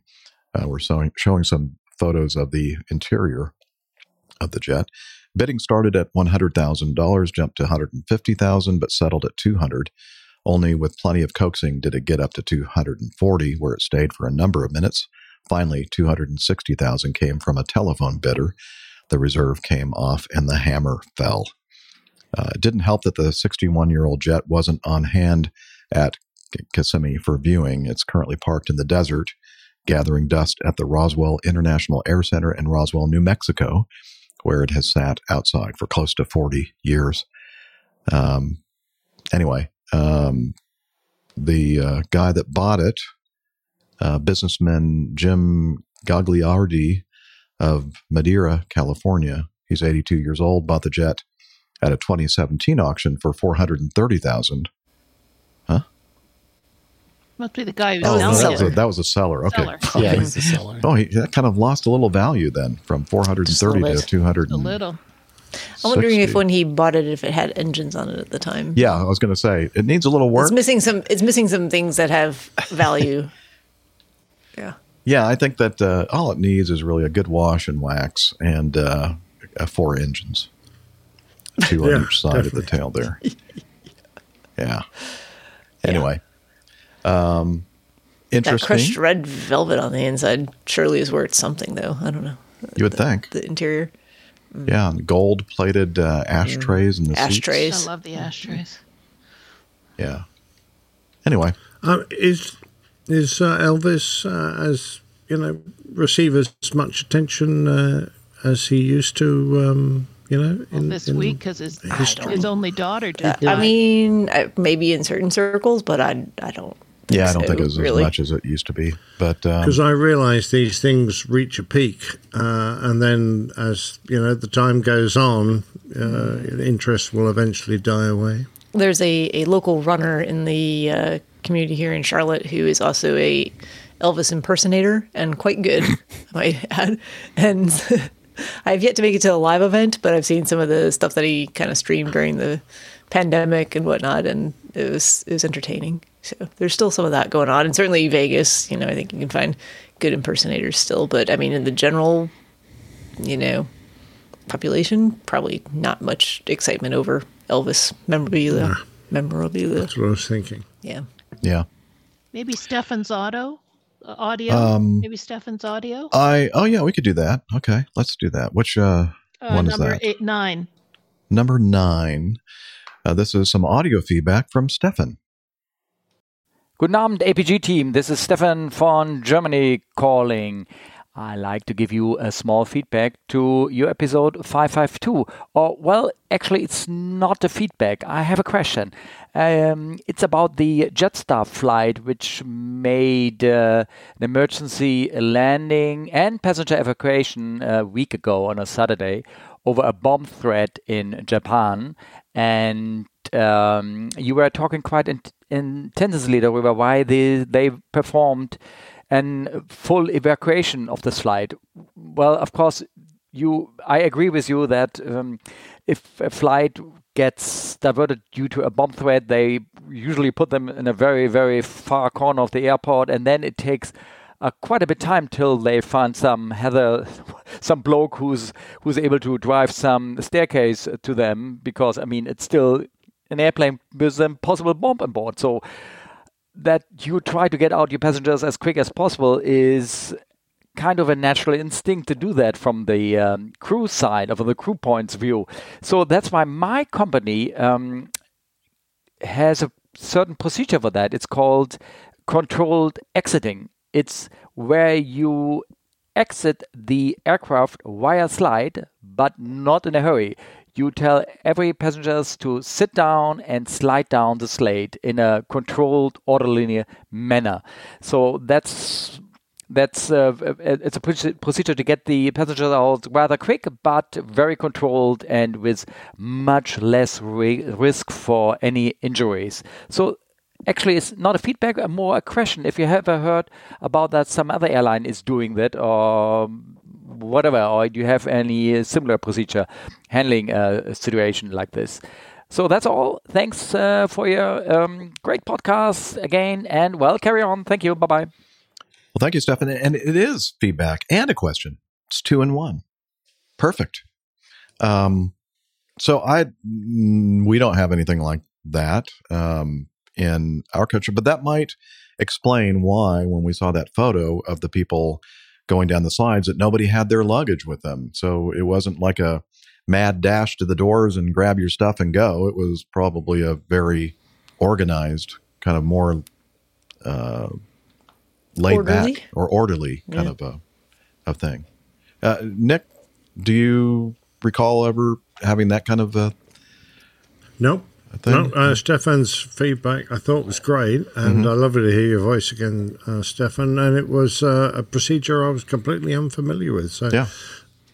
excuse me. Um, if we had stairs uh, around the aircraft, uh, I mean, one of the bomb threats I had. Um, we were on a remote remote stand, but that was just because that's where we were departing from, and there were a bunch of stairs around. So whilst it was going on, I quietly got the engineer on the headset and got him to push up a bunch of um, stairs onto the aircraft in case we had to evacuate. In fact, we didn't. It was declared uh, uh, not a threat, so um, we pulled them off and uh, departed. Um, but I can see um, sitting down is a much safer way to go down the slides than the normal method, which is kind of exit the door at a Jump at a trot and Yeah. leap straight into the slide, and you build up a lot of energy doing that. And of course, you know, you tend to collide with people in front and behind because it's um, you know you just got to get off the airplane as quickly as possible. So I can see it being an advantage. Uh, the only thing we had was a controlled evacuation when we were on stand, which was slightly different. Uh, but again, another procedure. But um, no, uh, we didn't. I, I like that though. I think Lufthansa have uh, you know come up with something that uh, should be examined by other airlines. It may very well be exactly what um, Jetstar, um, the Mhm. same kind of a procedure that they employed there. So that makes a lot a lot of sense now. You know, listening to all that though gives me a deeper appreciation for how people usually leave my aircraft. Well, yeah, they don't leave the normal way. It's orderly. yeah, but um, I think that a lot of airlines would go out of business if they uh, played it that way. Steph. Probably so. yeah. All right. Very good. Thank you. Thank you, Stefan, for uh, sending that in. I appreciate that. And uh, well, finally, our last little piece of feedback, number 17. This was sent in from the geezer, Larry uh, Gregory in Tulsa, Oklahoma. He said, uh, some nutty humor for Captain Jiff. You know, we were talking about the Jif peanut butter thing and uh, having some fun with that. He sent us some three cartoons. The first, uh, it's the uh, Mr. Mr. Peanut with his top hat and his cane walking out the front door, and it says uh, uh, famous last words, and he's saying to his wife, "Bye, hun. I'll be back in a jiff." Oh boy. Ooh. Uh-oh. That's not good. Uh, and then, It's of a- course, for for people who may not know around the world, that's a brand of peanut butter. yes, Jif uh, peanut butter. We, we talked about that. The guy hiding his Oh, okay. pistol and ammunition in a Jeff In peanut Jif butter peanut jar. butter. Okay. Um, and uh, then the middle one here are oh, he's sitting on a couch or a sofa, if you prefer, or a love seat, maybe even more appropriately, Mm. uh, with um, with a, a, a young lady peanut uh, wearing a flight attendant uniform, and he goes, "Arg, I can never get uh, these darn airline peanuts open." That's kind of Uh, racy. you know, Very yeah, a little PC. racy. yeah, a little but- racy. But, you know, like the, the those peanuts they give you on the, it's Yeah. like, oh, I can't- I can't seem to get these open. Oh, they're never like perforated correctly, so you have to like get your Use your teeth, teeth, into, like, hope nobody's seeing, watching. Yeah. And then they go, when you do, like finally, spray. it's yeah, Yeah, all over the explodes place. everywhere. And then the Jeff last and I have never had this problem before. It's oh fine. no, no. Uh, the last one, of course, um, is uh, kind of age discrimination. If you Yeah, ask me. Very uh, the on the left side, it looks like um, this is a hospital. nursery, yeah. You know, and it's the nursery in the in a hospital, and uh, a bunch of little baby peanuts in there, and it says "fresh peanuts." The sign says, and then right next to it, uh, some very very elderly uh, Senior peanuts, peanuts. senior peanuts, yes, uh, and uh, the sign says "peanut brittle." Mm, Oh, very good. that's not funny at all. You know, I've met that gentleman in person. Mr. Oh, Peanut? the- Mr. Peanut? Mr. Peanut? Yeah, I was at a Thanksgiving Day parade in New York, and he was Oh. floating down the Oh, street. yeah. Nice. Oh, he was a balloon. Wow.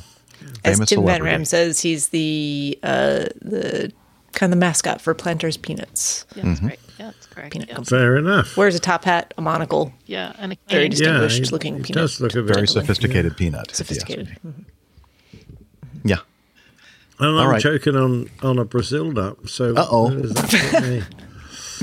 Well, you know those Brazilians. Does anyone there watch know the. Heimlich? Yeah. Do you have a corner of your you desk gotta that you watch can? out if you get a Brazil, that's for sure.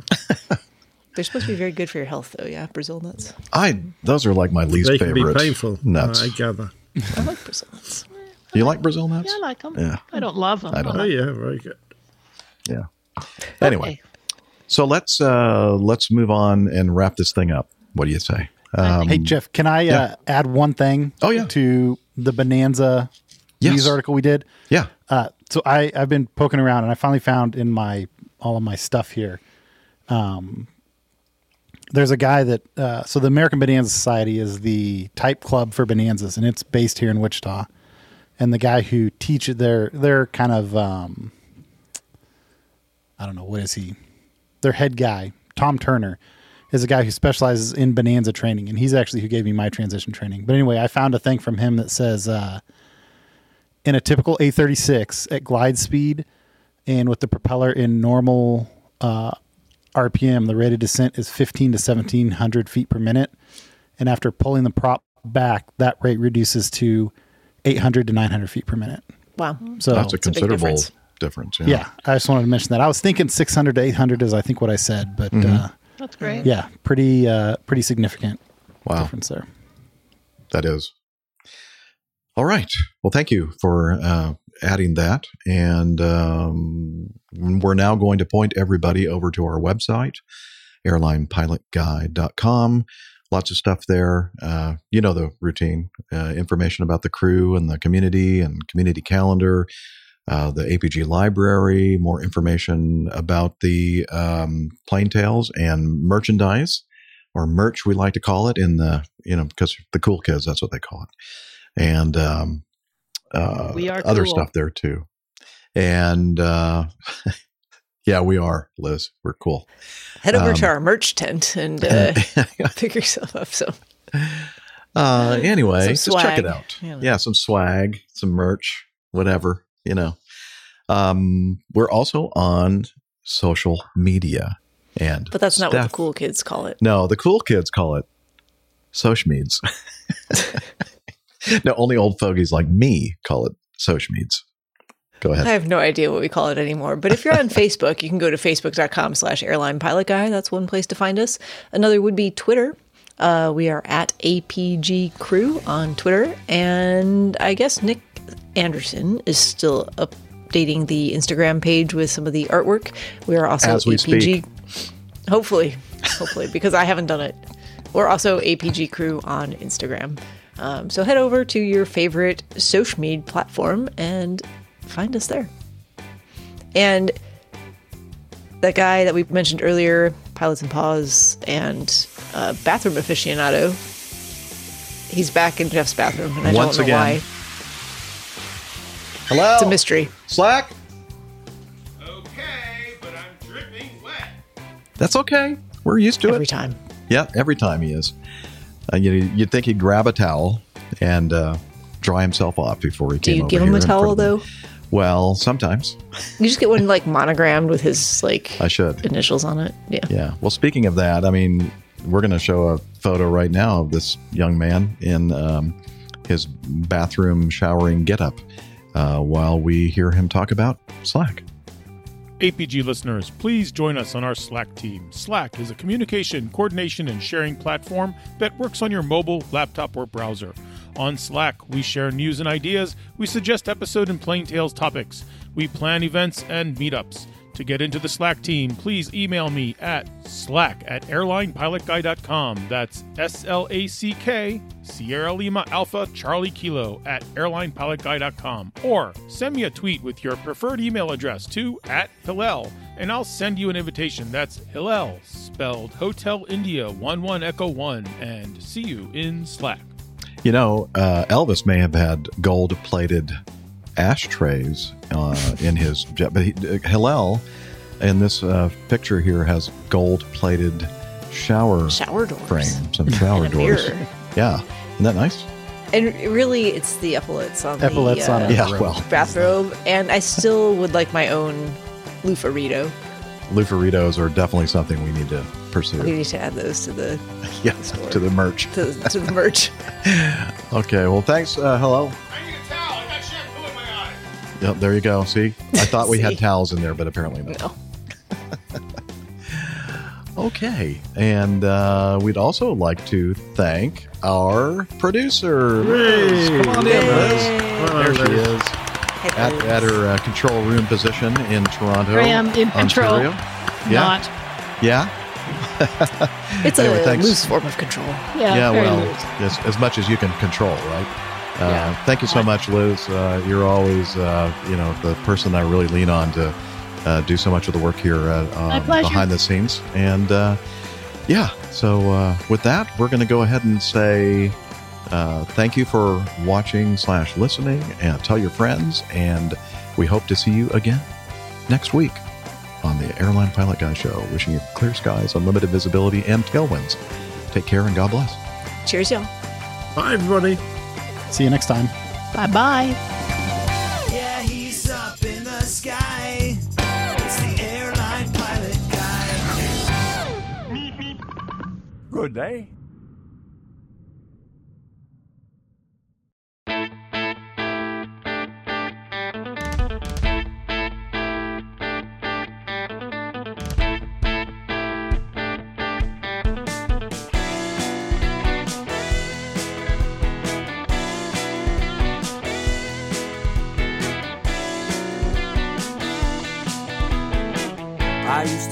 Such a good, good pilot till I started APG.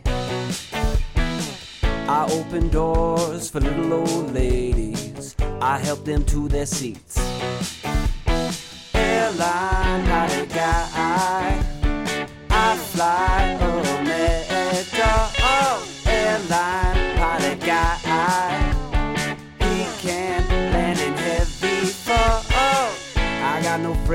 cause I'm always flying. I just don't have the time.